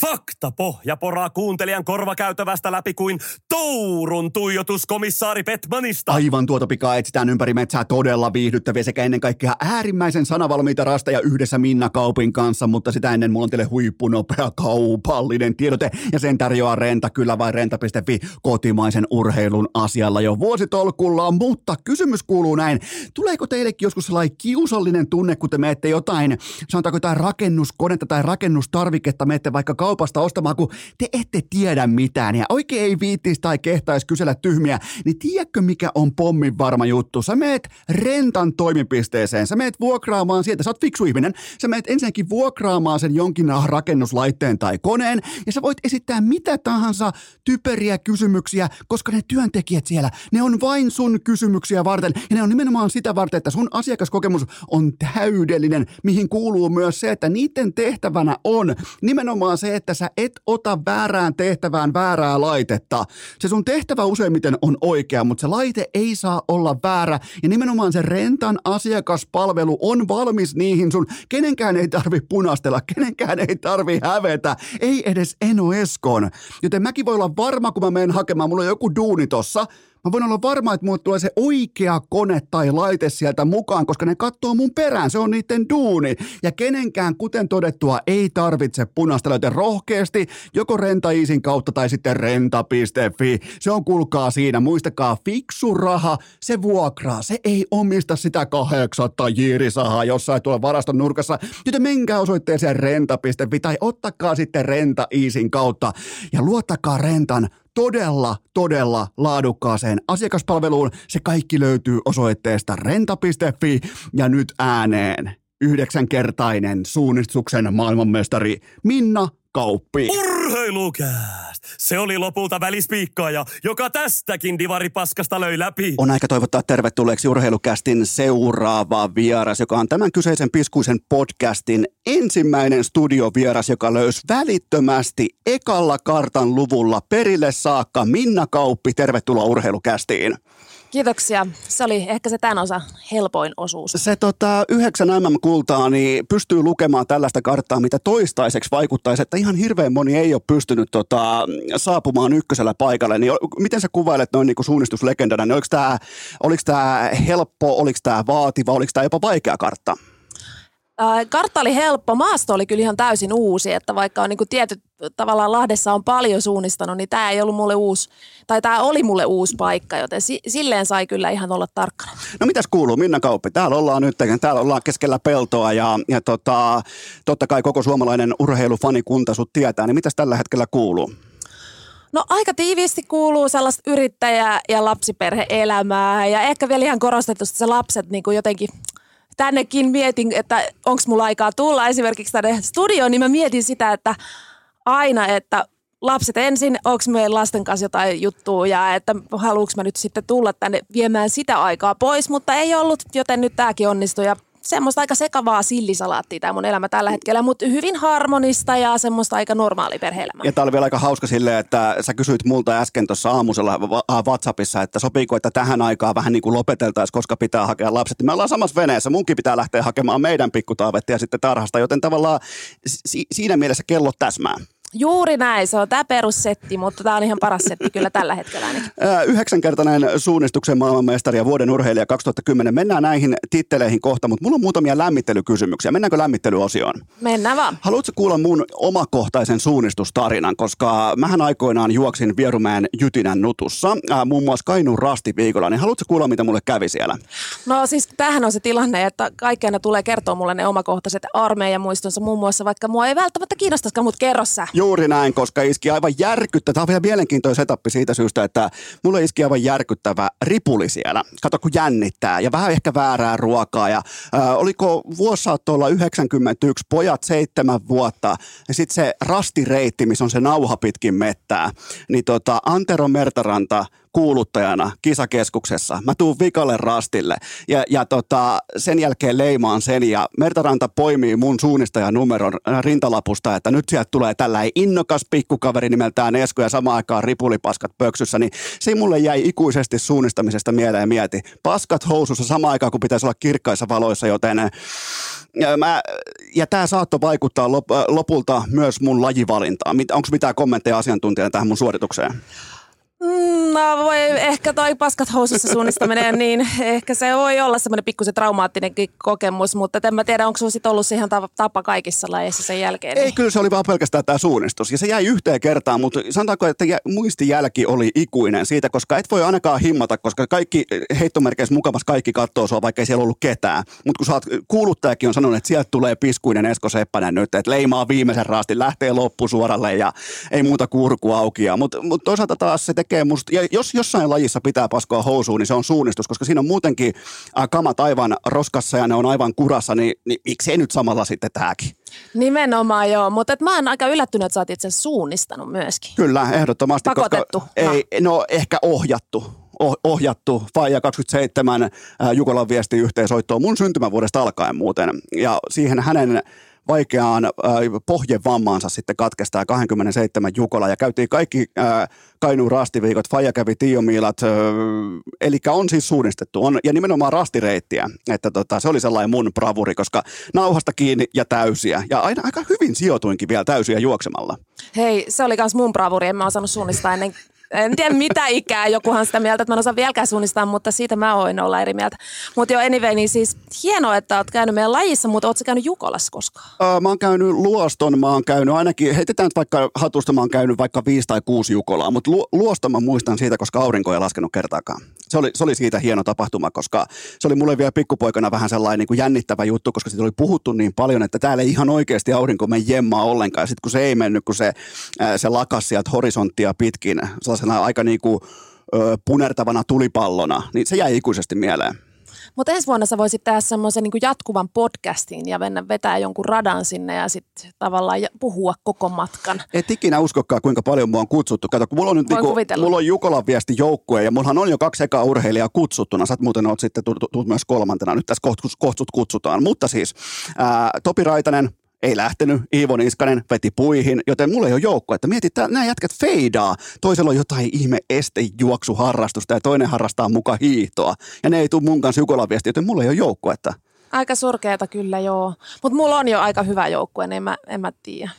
Mutta ootko ulos ostettavissa tai onko jotain niinku lahjuksia, mitä voi liikutella? No mä en ole ikinä suunnistanut rahasta, että se, se on ehkä se meidän laji ydin, että harva tekee sitä rahasta. Mä olin just kysymässä, että onko, joku, onko muuten joku sellainen, joka olisi koskaan suunnistanut rahasta, koska kyllähän Ruotsissa ja Norjassa, niin kyllä siinä ilmeisesti niinku, ja kyllä varmaan sullakin ja Janne Salmella ja muutamin, niin kyllähän sillä leipä tuli pöytään, mutta onko jotain sellaista, niinku, joka tunnetaan jopa suunnistamisen kautta vähän tämmöisenä niinku raha-ihmisenä?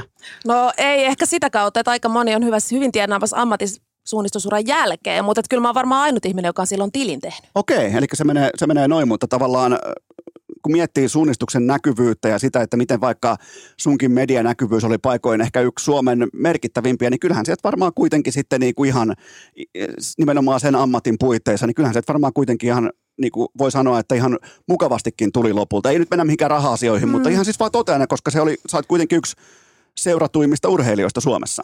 No kyllä mä osasin se hyödyntää. Mä olin itteni manageri, niin kyllä mä, mä sanon, että ehkä paremmin kuin mitä muut ymmärtää. Harmittiko sua koskaan se, että sun huippu osui ikään kuin vähän tähän niin kuin sosiaalisen median etupeltoon tai jopa vähän sinne, koska nimenomaan sä silloin huippuvuosina, kun tuli MM-kultaa ovista ja ikkunoista ja siihen sitten vielä TikTokit ja Instagramit ja kaikki, niin mä, mä, mä niin kuin näin jälkikäteen näkisin sut kenties jopa heittomerkeissä seuratuimpana suomalaisurheilijana? Luojan kiitos ei ollut some, koska mä olin kuitenkin aika sellainen avoin ja siis nuorempana saatoin niinku postata, mulla oli blogi kuitenkin jatkuvasti. Oi. Siis joo, mä olin ihan ensimmäisiä suunnistajia, jotka, tai mä pidin niinku sitä jo jostain 2000-luvun alusta asti ihan säännöllisesti ja turautin sinne siis ihan mitä vaan. Niin, mutta sulla, Mit... niin, sulla ei koskaan ollut filteriä sikäli. Et sen takia, no sen ei, takia mulla nykyään mulla on. Joo, joo. Nykyään mulla on isompi filteri, vaikka ei sitä ehkä hu- hahmota ja huomaa, mutta siis tavallaan silloin nuorempana niin se olisi ollut mulle todella, todella vaarallinen paikka paikka. Toi kyllä kaikki varmaan pitää paikkansa, koska ja nythän kun huomaa, miten urheilijat ottaa somen vastaan, niin koko ajan tuntuu, että siellä etitään sitä omaa persoonaa, että kuinka paljon uskaltaa antaa, koska kaikki on yhtäkkiä sitten siteerauksina vaikka otsikoissa, ne voi olla iltapäivälehdissä näin poispäin, niin kyllä huomaa, miten urheilijat joskus somettaa niin sanotusti kieli keskellä suuta, mutta sultahan se silloin aikoinaan ei olisi onnistunut. No ei varmaan olisi onnistunut ja siis mä oon ollut niin kiitollinen, että sitä ei ollut ja mä teen myös kaikki päätökset siinä uran loppuvaiheelle, että mä en, että sanotaan, että mä sain julkisuudesta niin paljon, itse, että jouduin ehkä antamaan enemmän kuin olisi ikinä halunnutkaan antaa, niin mä päätin, että mä en edes mene mihinkään sosiaaliseen mediaan. Mutta sitten yrittäjyyden kautta niin tyhmyyttä se olisi ollut, jos ei sitä olisi vähän hyödyntänyt. Seuraava lämmittelykysymys. Tämä on nyt ensimmäinen kerta, kun mä pääsen vihdoin kysymään tällä tavalla. Todennäköisesti myös viimeinen, mutta mikä meissä – heinolalaisissa miehissä on niin erityistä? Ah, mä en nyt tiedä, onko sussa mitään erityistä, sori vaan mä en tunne sua niin hyvin, mutta... Me ollaan heinolaiset miehet, me ollaan nyt kollektiivi. Ah, te olette kollektiivi. Joo. Sitä mä en tiennytkään, te olette tosi samanlaisia kaikki, mutta no... Oho, mikäs teissä nyt olisi niin erityistä? Heinolaiset miehet. No se ehkä se peruskuva heinolaiset miehistä ei välttämättä nyt niin osu just vaikka puolisoodi Simoon tai sinukaan välttämättä. Ehkä tulee enemmän erilaiset hahmot mieleen, mutta tota, nyt mä en kyllä pysty tällaisia kollektiivivastauksia ollenkaan, kun mä tykkään enemmän yksilöistä. Mä, mä katson tässä vähän niin kuin hyppäsin ikään kuin nyt voimakkaasti sitten Sipen reppuselkää. Että kerrankin kun pääsee vähän niin kuin samalla VIP-oven avauksella johonkin, niin kyllä mä sen käytän nyt yhden kerran. Mutta siis tota... Hei, ehkä sanotaan näin, että tavallaan huolimatta siitä, että, että tota, ei ole välttämättä ollut se helsinkiläinen syke siinä ymmär, ympärillä, niin te olette hankkinut semmoisen niin oman raivokkaan sykkeen tai ainakin semmoisen oman tekemisen sykkeen niin se on, ihan omalla tavalla. Se on totta ja ihan tällainen, niin kuin, tällainen sanotaan tällainen täsmäkysymys musiikkiin liittyen. Mikä on Apulannan paras biisi? Mä tykkään odotuksesta. Oho, katos vaan, mikä mulla on täällä. Mulla on odotus, mulla on maanantai, mulla on viivakoodit. Ja mulla on vielä Lamajan Heinolasta päivästä toiseen. Ihan mennään sinne Ätäkova AL People ajoille saakka, josta mä aloitin Apulannan kuuntelun, niin mulla on odotus mukana. Okei, joo, koska siis mä tykkään tosi melankolisesta. Aina kun tulee jotain duurisäveliä, jos mä kuulen vaikka niiden uutta biisiä, niin oh, että ei tää, tää on kyllä liian niin tällaista duuria tää homma. Niin joo, melankolinen ja sitten mieluummin vähän enemmän ehkä rock joo, myöskin, joo. niin sitten se ei kyllä yleensä huppua. Erittäin hyvä musiikkimaku. Mulla on siis, mulla on, mulla on itse asiassa, tota, mä heitän nopean tarinan Sipeen liittyen. Me oltiin aikoinaan skulaamassa rumpuja tuolla Heinolan sahalla, legendaarisessa paikassa, ja, ja tota, kaverin kanssa siinä oltiin ehkä just saatu 18 vuotta mittariin saatto olla. Ja me oltiin vaan niin nakuttelemassa rumpuja, niin yhtäkkiä siis nyt pitää ymmärtää se skenaario, että enää tänä päivänä se ei välttämättä niin nostattaisi sykkeitä, mutta silloin koko Heinola, nimenomaan kun puhutaan sitä 2000-luvun vaihteesta, niin me kaikki oltiin aivan täysin Apulanta faneja. Me oltiin siitä ihan perkeleen ylpeitä, että meillä on täältä tämmöinen, joka on provinssin päälavan ykkösesiintyjä, se on tuolla listakärkiä ja näin poispäin.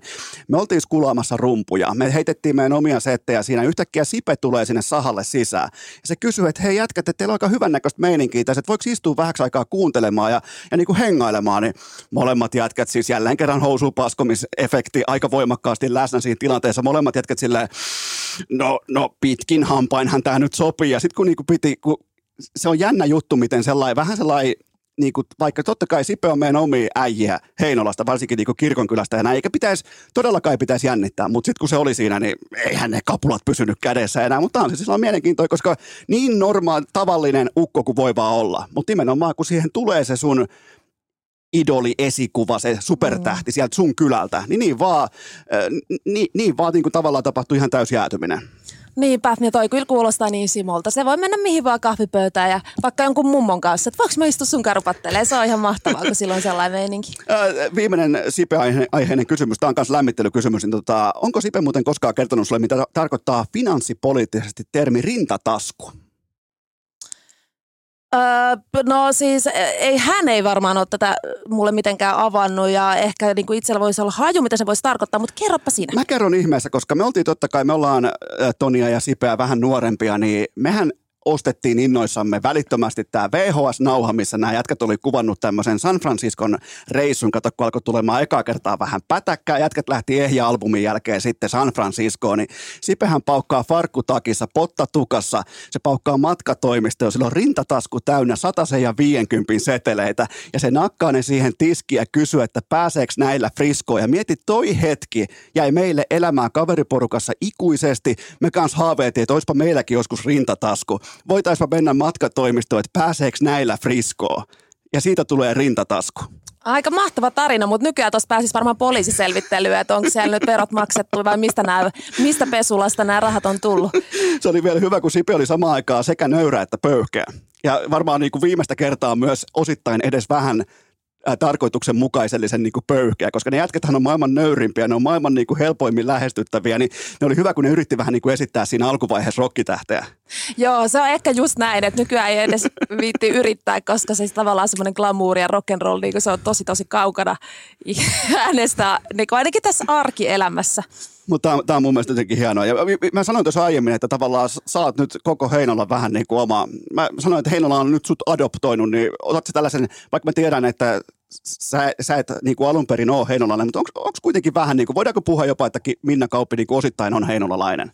No joo, siis mähän on aina tietysti Asikkalan tyttöjä, että sieltä järven toiselta puolelta, että sama, samaa järveä mä oon kiertänyt itse koko elämäni, että mä kävin Jyväskylässä opiskelee ja sitten tota, sit päädyin tänne Lahteen, mikä oli Simon vika ja sitten, sitten lopulta olin itse asiassa myös niin kuin siis ollaan tietysti myös Heinolassa paljon, että siellä on meidän se toinen koti. Huomaatko miten me tavallaan, niin kuin me heinolaiset ollaan aika epätoivoisia, koska, koska mm. meillä ei ole tapahtunut siis mitään hyvää sitten Apulannan, niin aina kun joku vähän, vähänkin niin kuin saataisiin joku vaikka adoptoitua mukaan Heinolan kokoonpanoon, niin me ollaan heti niin kuin heiluttamassa viireä, että hei, tuu meille. Joo, mutta siis sehän on mahtava paikka, siellä on ihan valtavasti rantaviivaa ja vähän sama kuin mä oon kaikille sanonut Lahdesta aina, että tämä on niin kuin mainittaa parempi, parempi paikka, niin Kyllä. sama juttu Heinolasta, että ihan turhaa dissataan. Se on, se on hyvä, nyt saatiin Minna Kaupilta ehdottomasti Heinola turhaan dissata. Siinä on muuten niiden matkailuslogan. Heinola turhaan dissattu kaupunki. Niinpä, no ehkä sovisi enemmän vielä Kouvostoliitolle, mutta, mutta Otetaan, otetaan minä tähän kohtaan ihan pien tauko ja sitten jatketaan siitä itse pääpihvistä. Taistele heki! Se on kuulkaa sellainen juttu, että tätä samaa lennokkuutta on luvassa vielä suurin piirtein tunnin verran, mutta tähän välikköön mun on teille huippunopea kaupallinen verbaliikka hetkeä sen tarjoaa liikkukuntokeskus.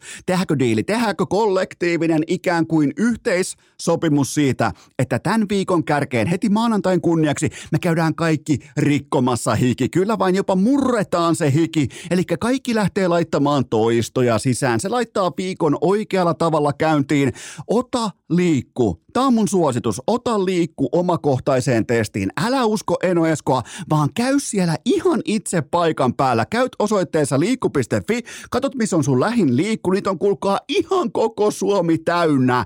Käyt itse testaamassa maanantaista keskiviikkoon ilmaiseksi kellon välillä 16 ja 19. Ota vaikka kaveri mukaan, jos jännittää mennä näin ensikertalaisena. Käy itse tsekkaamassa. Käydään murtamassa se, käydään rikkomassa se hiki. Heti tähän viikon kärkeen toistot sisään. Ei mitään muuta kuin osoitteeseen liikku.fi, mä toistan. Kaikki mukaan. Oikeastaan niin kuin, tehdään sitten oikein sellainen tapa.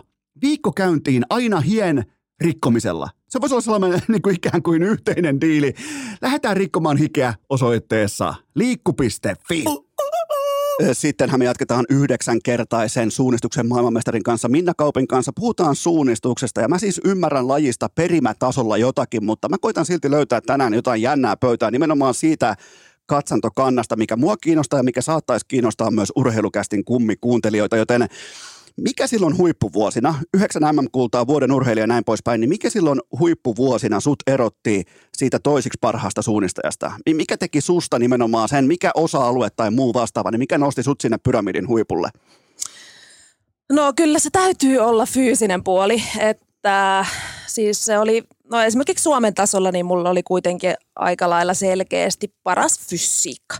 Mutta ja sitten ihan maailman tasolla niin se oli sitten, siellä oli muutama meitä, jotka niin kuin puhtaalla suorituksella meni sitä suunnilleen samaa vauhtia.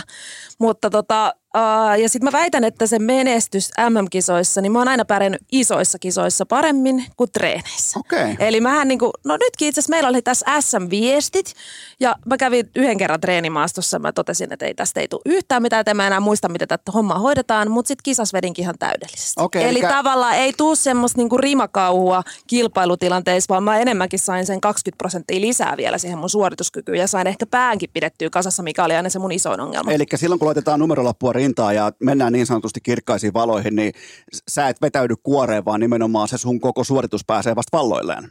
Juuri näin, no parhaimmillaan ainakin. Tietysti sitten jos on huono itseluottamus, niin saattohan se mennä ihan päin peetäkin, mutta näin niin kuin periaatteessa ne kaikki suoritukset oli just silleen, että mä tavallaan tein kovemman suorituksen, kun mä ehkä välillä olin itsekään niin kuin suunnistajana. Eli siis nimenomaan se sun kyky juosta kovaa pitkästi ja nimenomaan vahvalla fysiikalla. Miten sitten taas sun vaikka kartanluku tai kompassikäyttö tai suuntavaisto tai nämä muut elementit, niin, niin miten, miten ne asettuu suhteessa maailman huippuun? No siis mä luulen, että mä oon ihan taitava, tai oon taitava, mutta siis mun luonne on tällä, että on tosi vaikea keskittyä ollut koulussakin on 45 minuuttia. Että tavallaan en ole missään nimessä ADHD, koska mä pystyn myös tekemään tosi pitkäjänteistä työtä. Mutta mulla on semmoisia piirteitä, että mun on tosi vaikea olla paikallaan. Mä aina heilun ja mulla on koko ajan jossain, jossain jotain virikkeitä. Niin no. suunnistuksessa peri, periaatteessa perinteinen urheilijapersona on niin tosi semmoinen – äh, analyyttinen ja aika rauhallinen on yleensä niin kuin se perussuunnistaja ihminen, vaikka ei nyt pitäisi lokeroida, niin näin se periaatteessa on. Ja sitten oma persoona, kun siis joku pitkän matkan kisa, ne oli mulle ehkä kaikista vaikeimpia aina, kun ne kesti sen melkein puolitoista tuntia. Niin vitsi, kun sieltä tuli aina se hetki, että mä en keskittynyt. Okay. Ja se tarkoittaa sitten sitä, että out of the game. Se, ja jossain, niin kuin vaan, tuliko, jos, jossain tietyn rastin välillä vaan yhtäkkiä niin kuin se vaan hävii sulta se fokus siitä, että mitä oltiin tekemässä. Tai alkaako, alkaako mieli tai alkaako aivot ajattelemaan kenties jo vaikka seuraavaa tulevaa kisaa, tulevaa rastiväliä, vai oliko siinä tällaista niin kuin pomppimista ajan kanssa vai mistä, mistä oli kyse? No ihan vaihtelevasti, ihan mistä vaan, mutta se, niin kuin se fakta vaan oli se, että se puolitoista tuntia keskittymistä todella intensiivisesti, niin se oli liian vaikeaa mulle usein, että sen takia mä en niin kuin pitkällä matkalla, vaikka fyysisesti olisin sillä pärjännyt, niin en pärjännyt siinä samalla lailla, koska se oli niin, se oli vaan liian pitkä. Meillä on, meillä on paljon samaa. Siis en, en mäkään pysty sillä lailla, että en mäkään, mulla on, mulla on vilkas mieli ja vilkkaa taivot ja vähän pitää olla jonkinnäköisiä virkkeitä, enkä mäkään niin pitkässä tällaisessa kattauksessa. Tuossa mä voin istua tuossa omassa, oman mikrofonin äärellä ja fokusoituneesti kertoa vaikka kaksi tuntia yhteen tuupiin yhtä monologia, mutta monissa muissa asioissa ei mulla riitä. Ja mä oon todennut sen ajat sitten jo, että ei mulla tiettyihin asioihin vaan riitä. Joo, ja se on ehkä, ehkä erilaista just sitten, kun se on sellaista sosiaalista kanssakäymistä. Kyllä mäkin pystyn puhumaan vaikka kolme tuntia putkeen, vaikka ei kukaan jaksaisi kuunnellakaan, mutta sitten just tommonen, missä sun pitää tehdä niin kuin tiettyä asiaa tosi tismallisesti, täsmällisesti. Että enhän mä koskaan pystynyt, mä tein aina itse treeniohjelmat, niin en mä pystynyt niitäkään noudattaa. Että tietynlainen semmoinen taiteilijavapaus piti aina olla ja se vapaus ei aina ollut hyvä meidän laissa. No miten, mikä on nykyään sellainen, sanotaanko huippusuunnistajan prototyyppi, jos sanotaan, että sä, sä dominoit vaikkapa nimenomaan juoksunopeudella, sillä kestävyydellä, sillä, niin mikä on nykyään sellainen, mitä sulla pitää olla, jos sä aiot päästä sinne ihan kirkkaimmalle huipulle? No kyllä se täytyy olla sellainen todella rautainen fysiikka. Ja sitten pää, siis sen pitää vaan toimia, että on niin kuin monia lahjakkaita urheilijoita, joilla tulee sit aina liikaa virheitä siellä huippukisoissa ja sitten ne ei vaan niin kuin pääse ulosmittaa sitä omaa parasta. Mutta kyllä nyt vaikka jos ajattelee naisten ykkösnimi tällä hetkellä on Tuve Aleksandersson, niin hän on niin semmoinen urheili, urheilukone. Hän käytännössä tuntuu, että asuu siellä vuorilla ja juoksee jatkuvasti mäkiä ylös ja alas. Ja hän on niin kuin voittanut lajissa kuin lajissa, mihin on osallistunut, niin maailmanmestaruuksiin jossain vuoristo mikä tämä skimo, sellainen niin kuin mennään ylös karvasuksilla ja sitten lasketaan alas sen. Siinä hän on voittanut, sitten hän on ollut hiihtosuunnistuksessa ja myöskin vuorijuoksussa. Eli tavallaan niin kuin, ihan jäätävä tyttö, nainen. Nainen hän on kyllä jo, ei saa tytötellä. Ei, ei, eikä tässä nyt podcastissa ole ihan, tässä ei ole ihan justiinsa niin kuin sille, jos sanotaanko näin, että jos on lahjakkaita nuoria miespuolisia urheilijoita, niin ne on mulle aina, ne on aina poikia. Ne on aina jotenkin poikia, kunnes niitä tulee sitten siellä huipulla miehiä. Joo, ja siis se on ihan itse asiassa semmoinen niin urheilukulttuuriskin, mä luulen, että monesti puhutaan, että mäkin saatan puhua, että meidän tytöt. Joo, joo. Ja se on niin kuin, no, nämä on näitä käsitteitä, ei, ei lähetä näin, joo, joo, koska se on aina kulttuurisidonnaista. Ur, urheilukästin kanssa kukaan ei pahota mieltä, kato. Ne on sitten ihan tuolla muut mediat, missä tällaisia tartutaan ihan tarkoituksenmukaisesti ja siis niin kuin aivan täysin turhan päite, mutta tässä on sellainen, että tässä ei koskaan ole tartuttu eikä todennäköisesti tulla myöskään tarttumaan, mutta äh, tämä suunnistaminen, niin se, se mua siinä tavallaan myös kiehtoo ja kiinnostaa, että kun siellä tulee se järkyttävä lukkotilanne, se, että sä tiedät, että sä pummaat niin kuin toista kymmentä, vaikka sataa metriä sitä rastia, sä, niin kuin sulle iskee se tunne, että nyt ollaan muuten, kun sun aivot on kertonut sulle jo, että nyt tämä on se suppa, tämä on se kivenkolo, missä se rasti on, sitten siinä ei ole, siinä ei ole minkäännäköistä näkymää, niin minkälainen tunne se on, miten siitä päässään yli, että missä helvetissä mä oon? No ensin tulee tietysti hirveä se adrenaliinipiikki. Ja se pitäisi, niin kuin, jos olisi järkevä ihminen, pystyisi rauhoittaa sen eikä lähtisi säntäilemään ja riehuu ympäri mettiä, mutta aika usein sitä sitten niin lähtee vähän säntäämään tai ottaa niin kuin sitä aikaa kiinni, koska tajuu, että nyt tähän meni aikaa, niin nyt pitää vetää ihan hullun kovaa. Ja se on niin kuin aina se tyhmin ratkaisumalli, koska todennäköisesti sitten pummaat vaan lisää tai et löydä ikinä sitä rastia ollenkaan. Mutta tota, se on kyllä, se on aina yhtä karvas tilanne, kun sä tajuut, että sä oot jossain väärällä mäellä ja että et, et sulle niinku, tai sitten sulle ei jopa ole mitään hajua, missä sä oot, niin se on niinku ehkä se kaikista älyttömin tilanne. Et mulla on ollut tällainen tilanne jopa MM-kilpailuissa. Voin sanoa, että kyllä se sitten niinku, siinä vaiheessa, kun se adrenaliinipiikki alkaa 20 minuutin kohdalla taittua, että ei hitto, mä en muuten löydä tätä trustia ikinä, niin voi sanoa, että sen jälkeen niinku siinä tulee se sellainen aikamoinen downforce, että Joo. M- miten tota, kuka on muuten, ihan tällainen välikysymys tuli vaan mieleen, että kuka oli sellainen niin pikkuminnan sellainen esikuva suunnistuksessa aikoinaan? No tämä onkin semmoinen erikoinen juttu, että tavallaan mulla ei ollut hirveästi esikuvia, koska siis mä olen niin kuin silleen hiihtänyt myös kilpaa, niin mulla oli enemmän hiihtopuolella okay. esikuvia, koska siis suunnistushan oli laji, josta kukaan ei vielä niin kuin tietyllä tavalla tiennyt mitään. Tulokset tuli joskus suunnistajalehteen kuukautta myöhemmin ja sitten niitä ehkä luki sieltä joku, joka luki ja mä en välttämättä lukenut, niin enkä mä ollut siinä kulttuurissa, kun mä en ole kasvanut semmoiseen suunnistusperheeseen, niin mä en ollut silleen tavallaan siinä mukana. Niin mä voisi sanoa, että mulla oli joskus kymmenenvuotiaana hirveästi idoleita, mutta ehkä Reeta-Mari Kolkkala oli semmoinen naispuolelta sitten jossain vaiheessa – mutta me oltiin jopa sitten vähän aikaa samaan aikaan maa, maajoukkueessakin, kun mä olin nuorena Joo, Itse asiassa kun heitit ton nimen, niin, niin muistan sen siis omasta nuoruudestani kanssa tai omasta lapsuudestani, että tällä, tällä, tota, tai, tällä huippusuunnistaja oli. Et kyllä mä siis muistan, mulla oli aikoinaan sellainen kuin Jarmo Reiman, sellainen, tota, an, mun mielestä oli niin jännä seuran nimi Angelnimen Ankkurit, niin, niin mä aloin jostain syystä fanittaa Kainuun rastiviikolla Jarmo Reimania. Okei, okay, joo, siis seuran nimet on, ne on ihan parhaita on, ja suunnistuksessa on edelleenkin paljon niitä. Et mä oon niin vähän jopa pettynyt että esimerkiksi täällä Lahdessa, kun et pelikanski on niin pelikaanse eikä reipas. Et onhan se nyt niin kuin, musta reipas on kyllä aika makea. Meillähän pelataan sekä pelikansissa että reippas meidän perheessä nykyään. Oho, aika, niin totta kai se vaihtuu. Vaihtuuko se sitten jossain vaiheessa? Ei, kun meillä pelataan reippaas fudista. Ai, no niin, tietenkin joo, kyllä. No niin, se on, joo joo, ai ai, pelikans reipas. Aikoinaan, mä olin just siinä iässä silloin aikoinaan, kun reippaasta tuli pelikans. Mä olin just nimenomaan siinä jääkiekkoili aikoinaan. Niin tota, silloin vaihettiin, silloin reippaan paidat pelikanseihin. Mutta ää, miten arvioit sitä, että jos heittää huippuvuosien Minna Kaupin nykysuunnistuksen, niin tuleeko MM-kulta? Onko, onko siis laji ikään kuin mennyt voimakkaasti eteenpäin vai onko niin sanotusti ennen ollut paremmin vai missä suunnistus menee? No sen verran mä oon tässä käynyt viestikilpailu juoksemassa, että väitän, että tulisi kultaa. Joo. Mutta sitten Tuve Aleksandersson on niinku fyysisesti kyllä ehkä napsun kuitenkin kovempi, että vaatisi sen, että hän ei tekisi täydellistä suoritusta ehkä.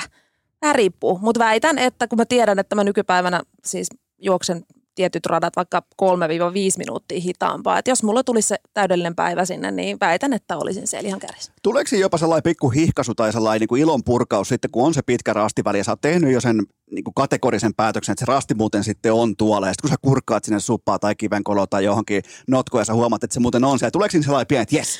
No tulee ja siis mä muistan monta kertaa MM-kisoissa, niin on tullut siis semmoinen ihan helpotuksen huokaus, että sä tavallaan aina vähän jännität sitä kuitenkin, että, että miten tämä homma lähtee kulkemaan. Ja se ensimmäinen rasti on aina se pahin rasti, koska sun pitää saada siihen karttaan sellainen kontaktia, se ajatus siitä, että minkälainen se kuvaus on ja minkälainen maasto on ja kaikkea. Ja sitten kun sä löydät sen, niin huh, että joskus on jopa niin oikeasti varmaan henkässyt että jes se oli tämä. Että kun siinä on niin tärinä päällä, että mulla on ollut ainakin adrenaliinit aina ihan, ihan liiankin korkealla. Että mä en olisi ehkä yrittänyt rauhoittaa, kun mä oon todennut, että ne adrenaliinit auttaa mua nimenomaan siihen keskittymiseen ja ehkä vielä semmoiseen fyysiseen ylivoimaiseen vireeseen. Eli sä oot ollut aika voimakkaasti kuulostaa siltä, että sellainen niin tunnekisaaja. No on, ihan liiankin voimakkaasti. Että sehän on nyt näkynyt sit siinäkin, että mä oon saattanut tosiaan eksyä MM-kisassa tai mä oon saattanut olla ihan viimeinen. Että sitten tavallaan se suorituksen taso on joskus vaihdellut aika paljonkin.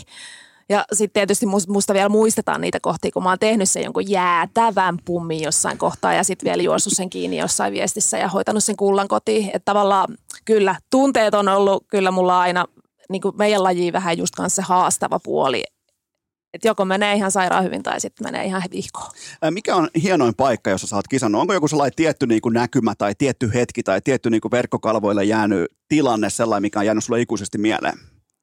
Oo, sitä on käynyt aika hienoissa paikoissa, kyllä monissakin hienoissa paikoissa. Mä oon aina just, mä oon matkustanut ympäri, ma- ympäri maailmaa ja ne on aina ollut metsiä, missä mä oon siellä käynyt, että en ole hirveästi niissä kaupungeissa sitten viihtynytkään, mutta tota, yksittäisenä, niin mikä se voisi sitten oikeastaan olla? Mulla, mulla oli se luoston öinen näkymä, kun yö ei alkanut missään vaiheessa, niin se jäi suunnistuksesta mieleen. Onko sulla joku tällainen niin kuin näkymä, joku maisema tai vastaava?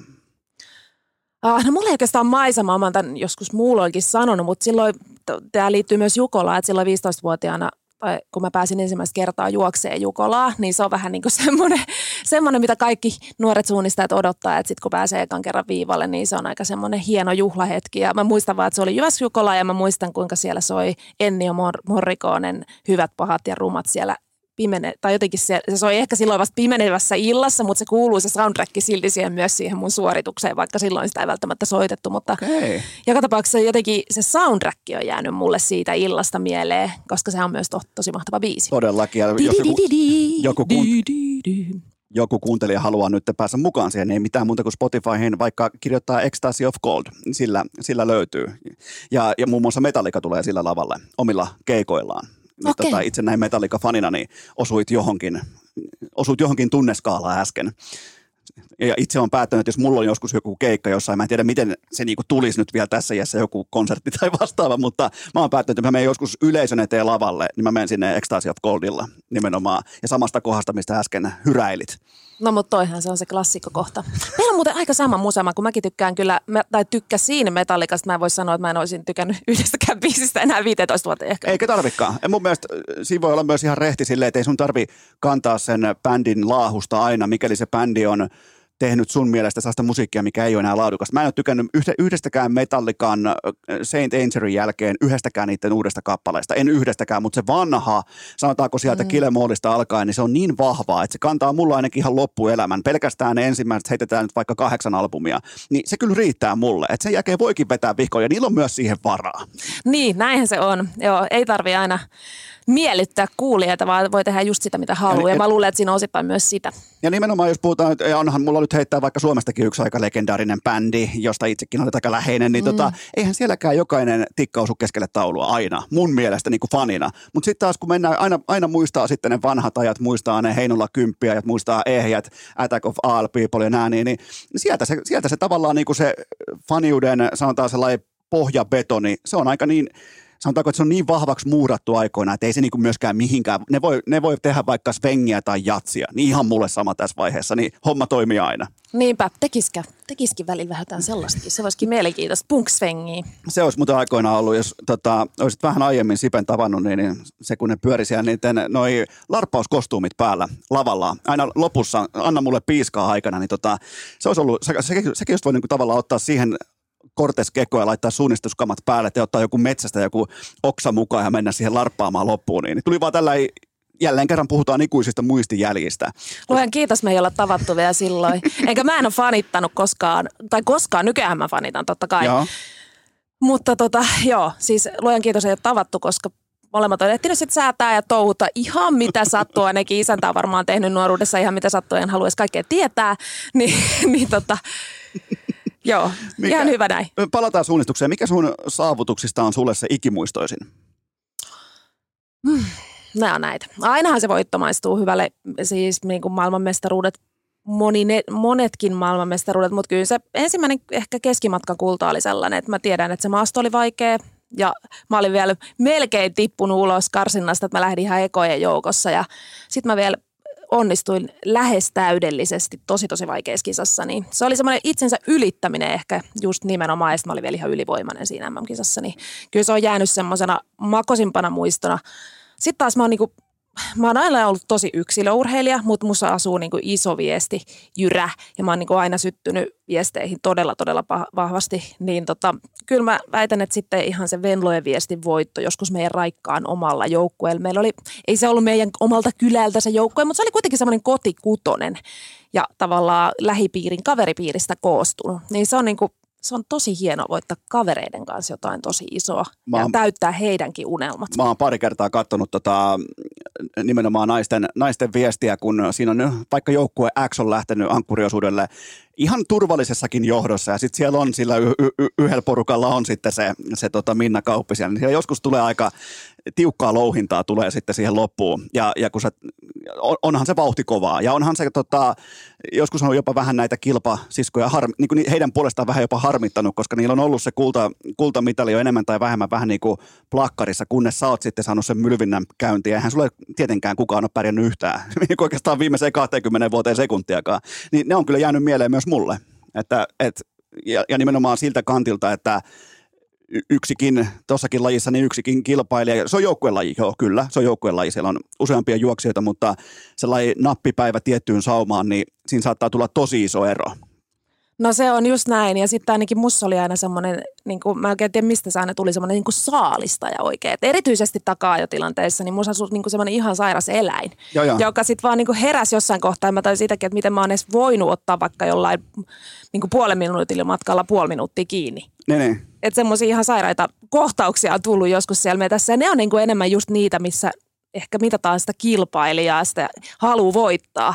Ja se on kyllä ollut mulla pienestä pitäen todella iso se halu voittaa. Ja siis sen kanssa oli joskus lapsena jopa vähän ongelmia. Joo, no varmasti on siis, ja mä voisin melkein sanoa, että nyt tietenkin näitä kyseisiä ongelmia voisin melkein väittää, että jokaisella yksilöllä huipulla niitä on jossain niin kuin tietyssä määrin, tietyssä tavallaan katsannossa niitä tulee esiin, koska jos puhutaan vaikka Kaisa Mäkäräisestä, Iivo Niskasesta kumppaneista, niin ei, ei, ei sinne, silloin kun se lyödään se numerolappu rintaan, sitä ennen voi naureskella ja hiihtellä, että lähdetään vähän kokeilemaan, että no niin ja näin, niin, niin kyllä siellä sitten mennään ja siellä mennään tosissaan.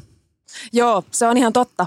Paitsi nyt kun ottaa tavallaan tämän ikäisenä, kun mä käyn vielä kuitenkin näitä viestisuunnistuksia, niin mä huomaan, että kyllä musta asuu ihan myös eri persona. Että ei se on niinku, totta kai, vedetään täysin, yritetään paras, mutta se on niinku, mä oon hirveän paljon enemmän analyyttinen siellä aina kaiken suhteen ja jotenkin semmoinen ehkä armollisempi. Ja ei siellä asu enää sitä eläintä, mä en tiedä mihin se lähti, mutta ehkä se lähti sitä, sitä mukaan kun lössähti, niin se lähti menemään. Me, kuka on sun papereissa Suomen suunnistuksen kaikkien aikojen suurin, eli Goat? Ihan siis, on, siinä, onko se Janne Salmi, onko se, kuka on kaikkien aikojen suomalaisuunnistaja? Tämä onkin kiva. Kuka se kissan hänen nostaisi, jos ei sitä itse nosta? Kyllä mä väittäisin, että mulla on kaikista niitä mitalleja. No niin, no sit sä oot, mä, mäkin aloin, aloin pohtimaan, niin se oot sinä. Niin, totta kai laji on muuttunut aika paljon, että joskus niitä kisoja ei ollut, ei ollut sprinttiä, ei ollut, että nyt vähän niitä on niinku hurrymykkyt nykyään niitä lajejakin, ja jopa enemmän kuin silloin, kun mäkin vetelin tuolla huipulla, mutta mut, mut, joo, turha sitä nyt on itseä alentaa. Niin, näin se, näin se menee se on, se on ihan dokumentoitua faktaa, että kun on sitä jalometallia eniten, niin eikä se ole silloin mikään mielipide, vaan se on, se on numero fakta, että niitä MM-kultia on se yhdeksän. Siellä on se tietty. Mä itse asiassa tuossa eilen mä kävin sun, johon on siis otettu mukaan kaikki saavutukset. Siis se lista oli, se oli katosta lattiaan tyyppinen lista ja se lähti niistä isoimmista, totta kai M-menestyksestä näin poispäin. Mutta sitten kun aletaan puhumaan SM-tasosta ja aletaan puhumaan ää, EM-tasosta ja, ja nuorten tasosta, niin se on aikamoinen lista. Oletko koskaan katsonut sitä? No mä en ole sitä katsonut, mutta kun multa aika usein on kysytty sitä johonkin, niin, niin kyllähän se yllättävän pitkään, että en mä ole mitään mitalleja sinänsä laskenut, mutta tota, niin ehkä se on just näin, että mun kohdalla lasketaan vaan niitä kultia ja sitten jos joku saa niinku yhdenkin vaikka pronssin, niin se on niinku tavallaan, että niitä ei edes niinku laskettu mun kohdalla, enkä mä myöskään itse laskenut niitä. Että mä olin kyllä sen verran kilpailuhenkinen ja voitohimoinen, että mulle ei merkannut mikään muu kuin se kulta oikeastaan. Että kaikki muu oli sitten vähän silleen, että no joo, okei, okay, mitali, niin. jee. Mutta ei, ei niin kuin hirveästi nostattanut tunteita, mikä on niin kuin jälkikäteen ajatellen vähän myös sairasta. Niin, mutta taas toisaalta jotkut urheilijat on koodattu ja viritetty sel, sillä lailla, että ne ei juo mitalikahveja mistään muusta kuin kullasta. Ja, ja ni, niin on siis jo pienestä pitäen on selvää se, että, että ka, kaikki muut sijoitukset kuin ykköspalli, niin silloin jotain mennyt vihkoon. Silloin jotain on jäänyt lyhyeksi ja ensi kerralla pitää voittaa kaikki. Ja enkä mä sitä pysty mitenkään sitä ajatusmaailmaa, kun puhutaan maailman absoluuttisesti niistä ihmisistä, jotka tähtää sinne korkeimmalle huipulle, huipulle omissa lajeissa, niin mä en voisi niin mitenkään myöskään sitä paheksua. Sitä joko ollaan tai ei olla. Niin, ehkä se on just näin, mutta toisaalta se on myös semmoinen itseään ruokkiva juttu, että eihän mäkään joskus vielä 14-vuotiaana ajatellut, että mun pitää vaan voittaa. Totta kai mä halusin vaan voittaa, mutta ei se ollut aina mahdollista. Että mä, niin kuin, mä hiidin kilpaa tosiaan myöskin ja ei me hirveän paljon vielä silloin harjoiteltu, niin en mä pärjännyt. Siellä oli muistan, että vuotta vanhempana oli muun muassa Pirjo Muranen aina samassa kisassa, niin sehän voitti muita ihan pari minuuttia niin kuin, ihan niin kuin aivan eri planeetalta. Mennään seuraavaan segmenttiin ja se on se, minkä takia mä pidän sua aika, aika lailla korkeassa arvossa, kun puhutaan tämmöisestä niinku arkitason esikuvasta, eli sun niinku liikunnallinen elämäntapa. Kun mä asun täällä Lahdessa ja säkin totta kai asut täällä, niin, niin tota, ei, ei sua voi olla näkemättä tuolla ihan arkiliikunnan parissa, kun puhutaan vaikka hiihtämisestä, puhutaan lenkkeilystä, kaikkea. Joskus aina meet Heinolassakin, meet meidän vanhan mummolan ohi ja näin, niin, tota, niin, niin tämä on ilmeisesti ollut sulle aina ihan itsestäänselvä elämäntapa, että, että kuntoilu tulee siinä mukana voimakkaasti? No kyllä varmaan aika monella kestävyysurheilijalla tavallaan se jatkuu se harrastaminen myös sillä tavalla, että vedetään edelleen sitä lenkkiä. Ja kyllä se on niin kuin mulla myös semmoinen, no se on elämäntapa, Mutta se on myös, niin kuin, mä oon huomannut, että sit jos on huonossa kunnossa, niin en mä voi hyvin. Ja sitten myös mies sanoo, että jos mä en ole käynyt pari päivää lenkillä, pitäisikö sun käydä lenkillä? Siinä on myös niin tämmöinen pieni puoli, että se auttaa kyllä aika paljon myös tuonne pääkoppaan, kun sä pääset sinne metsään yksin juoksemaan esimerkiksi. Että mä en sen takia esimerkiksi kuuntele podcasteja, kun mä en, se ainut aika, mitä mulla on itselle, on siellä lenkillä ja silloin mä en kuuntele ketään muuta. Ai, o, sä oot siis ihan täysin ilman kuulokkeita? No täysin ilman okay, kuulokkeita. Okay. En missään nimessä ota sinne ketään muuta häiritsemään mun on. ajatuksia. Eikä koskaan ollut musiikkiakaan? No ei oikeastaan juuri koskaan. Okay. mä ajattelen, että se on niinku se mun semmoinen tavallaan rauhoittuminen ja ehkä jopa meditatiivinen hetki, kun mä juoksen siellä metässä. Ja mä suosittelen, sori vaan, mutta täällä on kuuntelijat varmaan käy paljon lenkillä kuuntelemassa podcasteja, mutta kuunnelkaa jossain toisessa kohtaa vaikka autossa sitten mieluummin, koska kyllä se, niin kuin se oma, omat ajatukset ja se hetken hiljaisuus, niin sekin tekisi aika hyvää meille jokaiselle. Toi kaikki on faktaa. Mä nimenomaan otan tuohon kiinni, kun sanoit, että sä et voi hyvin, jos sä et kuntoile, nimenomaan sun pääkoppa ei voi hyvin, niin, niin millä silmin sä seuraat äitinä ja kuntoilijana, miten Suomessa leikataan tällä hetkellä lasten liikunnasta? Nimenomaan se, että musta tuntuu voimakkaasti siltä, siltä nyt sekä urheiluihmisenä että perheen isänä, että ollaan liikahtamassa salakavalasti väärään suuntaan, kun puhutaan seuraavan sukupolven tämmöisestä ikään kuin – siitä, että miten nuoret ja lapset liikkuu tässä maassa. Meillä on tulossa ihan selvä liikkumispommi meidän eteen. Mi- mi- miten sä kohtaat tämän itse tämmöisenä niin kuin arkitason intohimourheilijana ja kuntoilijana? No mä oon kyllä tosi huolissaan niin kuin lapsista ja nuorista. Ihan, äh, mä oon jonkun verran tehnyt opettajahommi. Sehän on mun kielten ope on mun niin kuin periaatteessa koulutettu, koulutettu ammatti, niin mä oon joskus sielläkin nähnyt, kuinka oppilaat on vaikka ollut pituushyppäämässä. Ja niin kuin tavallaan ne yläkouluikäiset, kun ne ei osaa edes sitä niin kuin tehdä, niin onhan se niin kuin tosi hurjaa ja kurjaa. Ja sitten mä käyn tosi tosi paljon lasten kanssa kaikenlaisissa tapahtumissa, liikuntatapahtumissa järjestelenkin myös monia tapahtumia, niin siellä on aina ne samat perheet ja sitten suurin osa ei niin kuin liiku no sehän on ihan tutkittu, että oliko se 40 prosenttia alakoululaisista on kestävyyskunnoltaan liian huonossa kunnossa. Kyllä. Ja se on, siis, se on musta ihan hirveetä. Että miten se on mahdollista, että lapset, joiden pitäisi niinku rakastaa liikuntaa, niin ne on niin huonossa kunnossa. No joo, tämä on nyt ihan tällaista, mutta tämä on oikeasti mulle niinku sydämen asia, koska tämä on, sitten... Tämä on ylivoimaisesti nyt tämänkin, sanoisin tämänkin vierailun tärkein asia. Nimenomaan me voidaan tässä nyt, me ollaan molemmat, niin kuin, me ollaan vanhempia ja meillä on onneksi jossain määrin jo elämän kokemusta siitä, miten meidän vaikka nuoruudessa oli itsestään selvää, että se liikunta,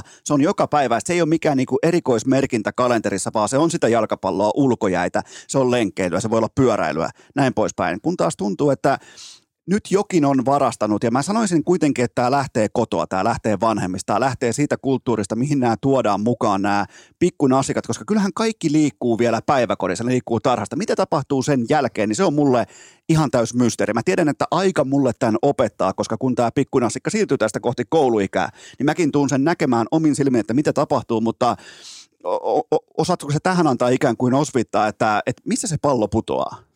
No kyllä se osittain on se ruutuaika, että kyllä mä huomaan vaikka omista lapsistakin, jotka rakastaa liikuntaa, niin siis aamulla ekana, jos ei pistetä rajo, rajoitusta yhtään peliin, niin siellä on se älytv, sieltä tulee aina niitäkin hyviä ohjelmia, mitä haluaa katsoa. Sitten se tulee päiväkodista isompi, niin se saa taas laittaa sen saman tien päälle, jos ei siihen pistetä mitään rotia. Sitten kännykät, kaikki, niin kuin, että siis nehän koukuttaa. Jos me aikuiset ei osata vetää rajoja, niin ei ne lapset, ne ei osaa sitä vähääkään. Ja sen takia siis se on niin kuin se aikasyöppö, joka vie oikeasti tunteja tunteja kaikesta muusta aikaa. Ja onhan se, niin kuin, se on tosi vaikea asia. Tässä maailmassa on nykyään niin paljon houkutuksia Täällä on niinku, tuntuu, että herkkuja, niitä on niinku ihan joka paikassa.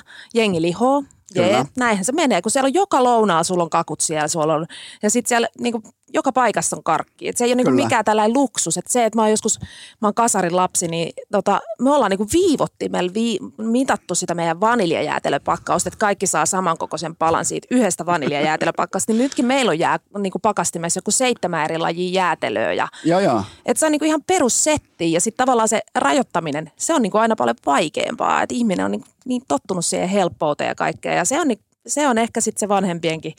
Ja sitten mitä huonommassa kunnossa on vaikka vanhemmat, sitä vähemmän ne vielä jaksaa aktivoida. Se, että se tavallaan se on semmoinen lumipallovyöry, että kun ne aikuiset ei enää liiku, ne, ne menee autolla siihen lähikauppaankin niin sitten myöskään lapset ei enää liiku eikä niitä sitä liikuttaa. Se on niin hemmeti helppo antaa se pädi käteen, että on kanssa kaksi tuntia, niin mä vähän teen omiin juttuja. Mä, tota, mä koitan sanoa tämän mahdollisimman tunteettomasti ja tavallaan niin kuin, sanotaanko aikuisuuden tilassa, niin fakta on se, että täällä on kasvamassa kokonainen sukupolvi, joka ei jaksa tehdä niin sanotusti oikeita töitä. Se on kasvamassa nyt täällä, tässä maassa. Ja samaan aikaan mä en myöskään politiikkaan. Mä totean vain, että sekä vasemmisto että oikeistohallitus niin vaikuttaisi siltä, että kun tulee se tiukka paikka eteen, niin kuin myös tulee, niin valitettavan herkästi leikataan liikunnasta, liikkumisesta ja nuorten ää, liikuntapuitteista, siitä, niistä kannustimista, miten saataisiin yhtäkkiä nousee vaikkapa liikunta-alan alvit, ää, otetaan pois vaikka Jyväskylän kaupunki, viimeisin surullisin esimerkki siitä, miten leikataan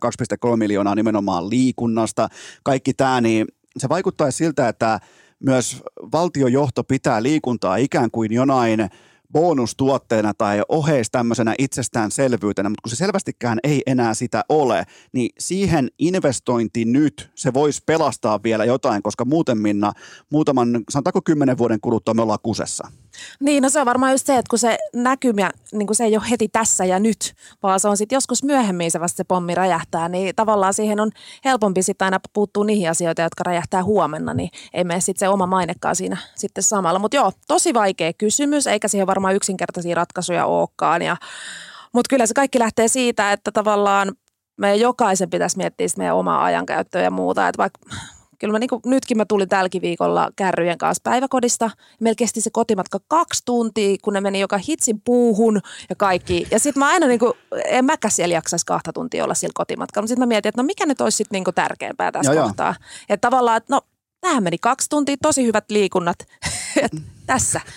ja se mukavasti kuluttaa patteria, niin tulee vähän aikaisemmin unia, nukkuu sikemmin ja näin pois. Kaikkea voi toivoa. Kaikkea voi aina toivoa, mutta hei mennään myös tähän, tota, on, on TV-töitä, on muita duuneja tässä kohdassa ja kaikkea muuta, niin mitä, mitä tämä hetki pitää sisällä, mitä tulevaisuus pitää sisällä, niin kerro vaikka, tämä mua kiinnostaa nimenomaan nyt, kun sä oot itse ollut myös TV-lähetyksissä sekä äh, kilpailijana että totta kai myös asiantuntijana, niin, niin tota, olisiko koskaan uskonut silloin aikoinaan pikkuminnana, että miten kiehtova TV-laji suunnistuksesta voi tulla, kun on siis ne, ensinnäkin mä haluan nostaa niille hattua, jotka juoksee se niin kuin kypäräkamera päässä siellä metässä, vetää peesissä niiden tota, urheilijoiden mukana, niin niille mä nostan hattua, koska siellä ei ole helppo juossa sellainen mööpeli päässä, joka heillä on, niin tota, miten sä näet nykypäivän suunnistuksen TV-tuotteen, koska mun mielestä se on aika kiehtova.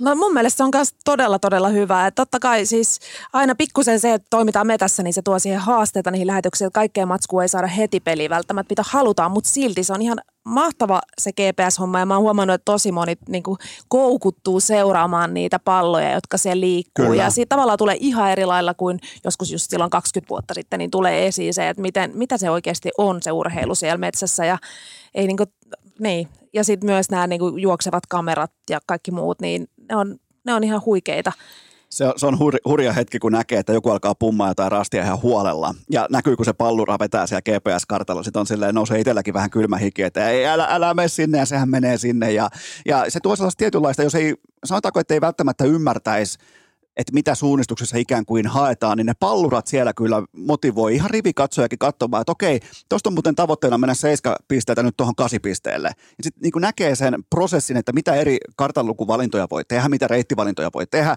ja miten niin kuin, kaikilla on sama tavoite, mutta että miten sinne voi päästä, niin se on tavallaan, se tuo sen kiehtovuuden ainakin mun mielestä siihen mukaan. Joo, ehdottomasti ja avaa sitä lajia, koska kaikki on aikaisemmin aina tapahtunut vaan siellä metässä ja sitten on niin kuin lähtö ja maali ja sitten kukaan ei oikeastaan tiedä, että mitä siellä on tapahtunut niin. ja sitten on voinut olla vaikka minkälaisia meriselityksiä, jotka ei enää, niin kuin nykyään ei voi enää ihan selittää, mitä sattuu, että on puhumasin viisi minuuttia yhdellä koska data kertoo, että mikä se totuus sitten siitä omasta suorituksesta on. Sekin on, sekin on jotenkin hieno tuossa nimenomaan suunnistuksessa, että kuten totesin, niin kaikilla on sama tavoite, mutta kuinka erilaisia valintoja voi tehdä siinä yhden millisekunnin aikana, että mä otan tuolta tuon polun, mä otan tuolta tuon jyrkänteen, mä lähden suoraan painamaan rämeikön läpi, niin, niin siinähän se kisa ratkaistaan. Nimenomaan siinä, että mitä alustaa sä juokset. No joo, käytännössä noinkin. Eli tavallaan aina pitäisi löytää se nopein reitti, mutta sitten se mun mielestä on myös tosi erikoista, että kuinka oikeasti samoja aikoja, että se, että sä valitset ihan täysin erilaisen reitin, niin sitten tullaan kuitenkin kohtuu samaan aikaan siihen rastille. Et ne on kyllä tietysti se on myös ratamestareiden se tavoite, että, että tavallaan tavallaan sujuvasti suunnistamalla siellä voi olla useampi saman arvoinen reitti. Sä oot ollut aina tavallaan niin kuin medianeessa kuin kalavedessä, niin oliko sulla itsellä mitään jännitystä ennen vaikka silloin, kun TV-työt tai vastaavaa, kun mentiin live-studio tai muuhun vastaavaan, niin oliko mitään jännitystä tai vastaavaa? No joo, totta kai, se on ihan erilainen tilanne ja te, ainahan siinä on semmoinen tietynlainen fokus ja pieni adrenaliinikin ehkä päällä, kun tekee liveä tai näin, ettei, koska siellä on myös monia asioita, mitä, mitä pitää pystyä, sama, pitää pystyä samaan aikaan havainnoimaan ja sitten harvittaisi tulee virheitä, että et ei huomaakaan jotain asiaa jossain kohtaa, mutta tota, Joo, sinänsä aika luontaiseksi tämä on nyt tullut tämä höpöttäminen ja, ja kaikki tämä esiintyminen, mutta aina se on tietyllä lailla oma juttunsa. Ja vaikka tännekin kun mä tulin, niin mä mietin, että vitsi kun mulla mitään asiaa, että mi, on, mi, mitä mä täällä teen. Sen takia, sen takia mä oon täällä. Sen takia mä oon, mä oon täällä sun apuna. Mä oon täällä vähän niin kuin sun agenttina. Niinpä, mutta et joo, tavallaan aina ajatellut, että jos menee haastatteluun, että olisi varmaan joku agenda tai joku asia. Paskat mutta... agendoista. Täällä on aina agenda. Kun siihen kun joku istuu, niin mulla on aina agenda. No joo, mutta ehkä jos haluaa hallita mediaa, eikä median antaa hallita sinua, niin sitten kannattaa olla myös joku oma agenda. No haluatko, nyt voidaan ottaa tähän joku agenda. Onko se joku uusi juttu, joku uusi jännittävä iso juttu tulossa? Voidaan ei, promota jotain. Ei, kun siis tässähän tämä just nimenomaan onkin, että mulla ei niinku mitään jännittävää sinänsä, että tämä on niinku vaan Siis mä elän aika semmoista harmonista ja vähän jopa varmaan jonkun mielestä tylsääkin elämää, mutta aika semmoista kivaa elämää tällä hetkellä ja semmoista niin kuin lepposaa perhearkea, mitä se lepposaa sitä aina onkin. Niin. Promotaa sun kirjaa, se on tuossa hyllyssä sun vieressä. Ah. Promotaa kirjaa vielä, vaikka se on kolme vuotta vanha, niin sunnuntai, jos joku ei kuunnellut tai katsellut tai lukenut, niin ei mitään muuta kuin Minna Kaupin kirja kuunteluun tai katselmukseen tai luentaan. Se on nykyään menee jännin päin muuten tämä, koska mä ajattelen itse näin ja tämä on vain subjektiivinen kokemus, mutta mulle kirja on enemmänkin kuin kuuntelutuote kuin lukutuote. Mä en väitä, että se on oikea tapa tehdä se asia, mutta mulle se menee nykyään näin. Ja mä edelleenkään en ole kuunnellut yhtään kirjaa, vaan mä Joo. haluan, että se on myöskin sellainen hetki, että sä oikeasti luot itse ne mielikuvat. Sä teet sen oikein, mä teen sen väärin. Mä voin mä myös luulen, ihan suoraan sanoa Joo. näin. Mä voin ihan suoraan sanoa näin, että sulla on niinku tavallaan sä palvelet sun omaa fokusointumiskykyä, kun taas mulla se on tuolla maastopyörämetässä tai sitten vastaavissa ää, pitkien ää, maantiepyörälenkkien yhteydessä se kirja. Se on, se on jotenkin näin mulla iskostunut. Että, mut, mut mun mielestä sä teet sen oikein, mä teen sen väärin. Mutta kun, äh, lukekaa, lukekaa Minna Kaupin kirja. Mites muuten, eikö muuten ollutkin hauskaa tuolla 2011, tai 2011 tammikuussa, kun kansa pillastui siitä, kun sä poserasit väärin vuoden urheilijapatsaan tai tuon pokaalin kanssa, niin eikö se ollutkin huvittava hetki? No se ei ollut kyllä yhtään huvittava hetki, että se oli kyllä oikeastaan aika hirveätä saada se järjetön määrä kaikenlaista lokaa niskaan. Ja voi väittää, että no ihan oli niin kuin varmaan osittain oli syytäkin, tai sitä voisi niin kuin käyttäytyä eri tavalla ja olla sellainen jotenkin piilossa oli ja voin sanoa, että sen jälkeen aika paljon muuttui niin kuin varovaisemmaksi mun käytös kyllä, että en mä niin kuin sitten viittinyt enää missään oikeastaan revitellä samalla tavalla, että ainakin, ainakin vähän se muuttui. Kyllä mulla vielä oli vähän, vähän sitä semmoista tietynlaista, että mähän teen mitä mä haluan, että, ei tää, että tällaista ei niin kuin mua koske, mutta kuitenkin kyllä se, se teki mut varovaisemmaksi. Se oli, ja se oli nimenomaan sellainen hetki myös, kun Suomen tällä kansa oli tottunut tiettyyn protokollaan sillä hetkellä, kun voitetaan joku iso palkinto, kuten vaikka vuoden urheilijatitteli, niin, niin tota, me, me fanit täällä, me kotisova fanit, jotka ei olla itse siellä kilparalla tai itse siellä gaalassa, niin meillähän on tietty odotusarvo siitä, että miten normaalisti on käyttäydytty. Sitten tulee mm. joku, joka ottaa sen eri tavalla vastaan, sen kyseisen palkinnon nimenomaan omana itsenään, omana persoonanaan, niin eihän, sähän olit siinä tilanteessa valmis, mutta me välttämättä me urheilufanit ei oltu sille tilanteelle valmiita vielä. No, mä en ollut itse asiassa ollenkaan valmis, koska mä ajattelin, että mä en tule ikinä sitä saamaan, mutta siis se, mitä moni ei tajunnut koskaan siitä tilanteesta, että, että Yleltä loppu lähetysaikaa mä en saanut pitää kiitospuhetta koskaan. Katos vaan. No ja se oli ehkä vähän sellainen, mikä, mitä mä oon jälkikäteen harmitellut. Mä en ollut valmistellut mitään, mutta sitten mä mietin, että mulla olisi ollut ihan hirveästi ihmisiä, ketä mä olisin kyllä halunnut kiittää. No, nyt on 13 se, vuotta ja mennyt. No, joo, mä oon kiittänyt halu, mun kirjassa muun muassa varmasti tosi tosi monia ihmisiä. Mä että lukekaa sit sieltä, mä, jos kerran pitää mainostaa. Mä, mä, mä ajattelin, että sä olisit voinut nyt pitää sen puheen. Sitten voinut tulla yhtä, yhtä lailla aika lennokas. Niin, se voi olla joo. Mutta, mutta e, ehkä mä en nyt pidä sitä tässä toi oli, hauska, toi oli hauska hetki ja mä nostan sille peukkoa. Mä tykkään siitä, että kun urheilija on tietty persona, niin, niin silloin kun se on autenttista, vilpitöntä ja se ei ole esittämistä, niin mun mielestä se on silloin kohdallaan. Ja tämä on mun mielipide. Niin, joo. Mulla on se on tietysti, siitä saa sitten välillä aina maksaa, koska, koska niin kuin nykypäivänä varmaan saisi maksaa siitäkin vieläkin enemmän. Mä oon vielä kiittänyt niin ehkä sata miljoonaa kertaa enemmän, että silloin ei ollut esimerkiksi Twitteriä, jossa mut olisi varmaan käytännössä tapettu, raiskattu ja heitetty katua ja pompittu päälle.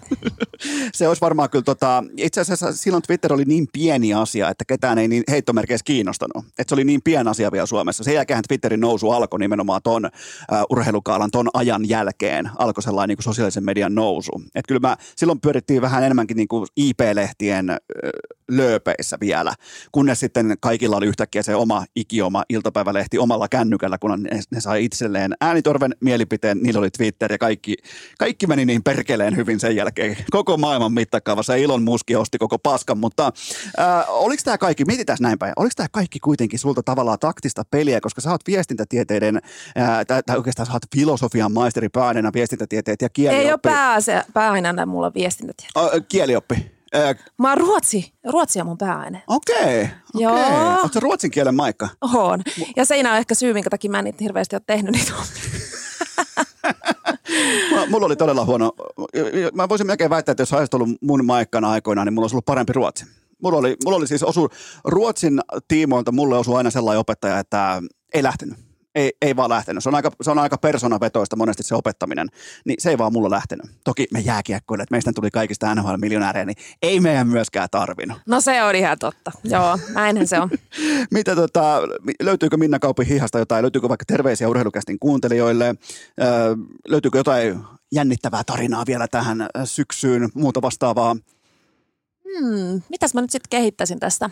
Tämä on muuten, muuten hatunnosto, sä oot tästä puhunutkin avoimesti, mutta tota, saavutit tämän kaiken kroonisesti sairaana. Ja tässä on ollut muun muassa muitakin vieraita, joilla on ollut nimenomaan sama, ää, sama IBD. Niin tota, mun mielestä on, koska sekin oli aikoinaan joskus, että ihmiset oli sitä enemmänkin vaikka hi- hiljaa, kunnes sitten sinä ja Teemu Ramstedt ja kumppanit. Itse asiassa mä olin hiljaa, koska mä jotenkin, totta kai se oli niinku nuorelle tytölle, että mä sairastun, se oli häpeällistä jotenkin, että mä paskoin verta ja että tavallaan suoli oli vähän niin kuin Joo. sökönä, niin ei se ollut mikään helppo juttu. Mä olin teinityttö 17-vuotias, kun mä sairastuin. Ja sitten jotenkin ehkä siis mulle se oli semmoinen asia, että mä en halunnut sit hirveästi tehdä asiaa, mutta se johtui myös siitä, että mulla on ollut aina vähän niin kuin sellainen, uh, sellainen positiivinenkin asenne siihen, että jos mä nyt rupean niin toitottaa tätä sairausta, niin sit totta kai mä rupean myös itse elämään sen kautta. Niin, ja niin. sit mun, mä en niin kuin siihen hommaan sit halunnut myöskään lähteä, enkä mä koskaan ihan hirveästi siitä puhunut. Mainitsin kirjassa ja ehkä jossain niin kuin ohimennen, mutta et se on ollut asia, mikä ei, mä en ole halunnut, että se määrittelee mua missään nimessä ja ehkä se, sanotaan, että joku Teemu Ramstedt on ottanut sitten ihan eri kannan tähän hommaan ja tavallaan hienoa, että nykyään niin tuodaan kaikki ongelmatkin esiin ja kaikki sairaudet esiin ja mm, osittain somessa tuntuu, että se on myös niinku semmoinen tapa hankkia sitten niinku se, seuraajia ja muita. niin. En mä, mä en puhu nyt ollenkaan Teemusta enkä kenestäkään muista näin, mutta että tavallaan, Mä, että mä, mä ymmärrän, mitä se tarkoittaa. et sehän on nyt tavallaan muotia kertoa kaikki ongelmansakin myöskin. Joo, joo. Ja se tuo semmoista tiettyä inhimillistä, se on ihan totta ja vertaistukea ja kaikkea vastaavaa. Mutta sitten taas toisaalta siis, niin kuin, että sitten oikeasti jos sä rupeat elämään niiden asioiden kautta, niin silloin susta ei kyllä, niin kuin se, sit sä voit olla sairas, ja, ja jälleen, etkä kerran, terve. jälleen kerran muuten tullaan myös siihen, että mehän ollaan niin kuin molemmat äh, kasi, kasikymppisiä, niin kuin kasikymppisiä, kun Lähes. 80 syntyneitä, siitä sä oot 82, mä oon 84, niin myöskin meidän sukupolvelle niin välttämättä ei ollut ominaista kertoa niistä mahdollisesti vaikeista asioista silloin, sanotaan vaikka urheiluuran aikana. Ja nykyäänhän urheilijoillakin on jo ehkä äh, kenties filteri sen tiimoilta vähän enemmän auki, että ne kertoo niistä, koska en mäkään välttämättä mistään olisi kertonut niin kuin pitkään pitkään aikaan, kunnes sitten vanhempana taas pystyy ehkä enemmän kertomaan jostain tietyistä asioista, niin, niin tavallaan tässä on tapahtunut myös siinä mielessä ehkä tällainen sukupolven vaihdos. Joo, ehdottomasti on. Ja sitten niin kuin monesta asiasta on tietysti helpompi kertoa jälkikäteen, koska silloin sä oot jo käsitellyt ne ja nähnyt sen prosessin ja kaiken muun. Eli silloin kun se joku ongelma on vaikka päällä, niin että sä pysty tai jotkut ottavat siihen myös vaikka median mukaan käsittelemään mitä vaan elämänsä kolhua, mutta mä luulen, että se on kaikista hölmöintä, mitä voi tehdä. No mitäs lyöää ter- äh, tällaisia niin kuin syksyisiä suunnistusterveisiä urheilukästin kuuntelijoille, niin nyt, saa, nyt, nyt Minna Kauppi Urku on auki, anna palavaa. Sinä siellä, mene metsään, siellä on ihanan, siis Sammal on nyt vihreimmillään. Linnut ei ihan hirveästi laula, mutta sitten siellä on, niinku, voit opetella katselemaan vaikka sieniä siellä matkaa, siellä on ihan älyttömästi kanttareille ja kaikki muuta vastaavaa. Ja mene sinne metsään, jätä ne vehkeet kotiin, ole esimerkillinen ihminen ja palaa juurille ja sinne, missä ei välttämättä aina tavallaan semmoiseen aikaan, kun käytettiin omia aivoja eikä pelkkää tekoälyä. Erittäin hyvät terveiset. Nimenomaan se, että menkää kuntoilemaan, menkää sinne metsään, menkää toteamaan, miten mahtavat metsät meillä täällä Suomessa on. Kaikki nämä puitteet, mitä on ihan luonto tarjonnut, niin yhtään sen parempaa. Ja nyt on vielä mun mielestä ylivoimaisesti hienoin aika juosta metsässä tämä syksy, kun on vähän koleet aamut ja ehkä pikkusen jopa usvaa ja sumua, niin ja että kun lähtee, ei, mulle ei niin, kuin niin sanotusti ei lähe, mutta lähtisi, jos olisin nopeammin, nopeampi ja kestävämpi, joten tota, mun mielestä on hienointa aikaa myös niin ulkoilla metsässä.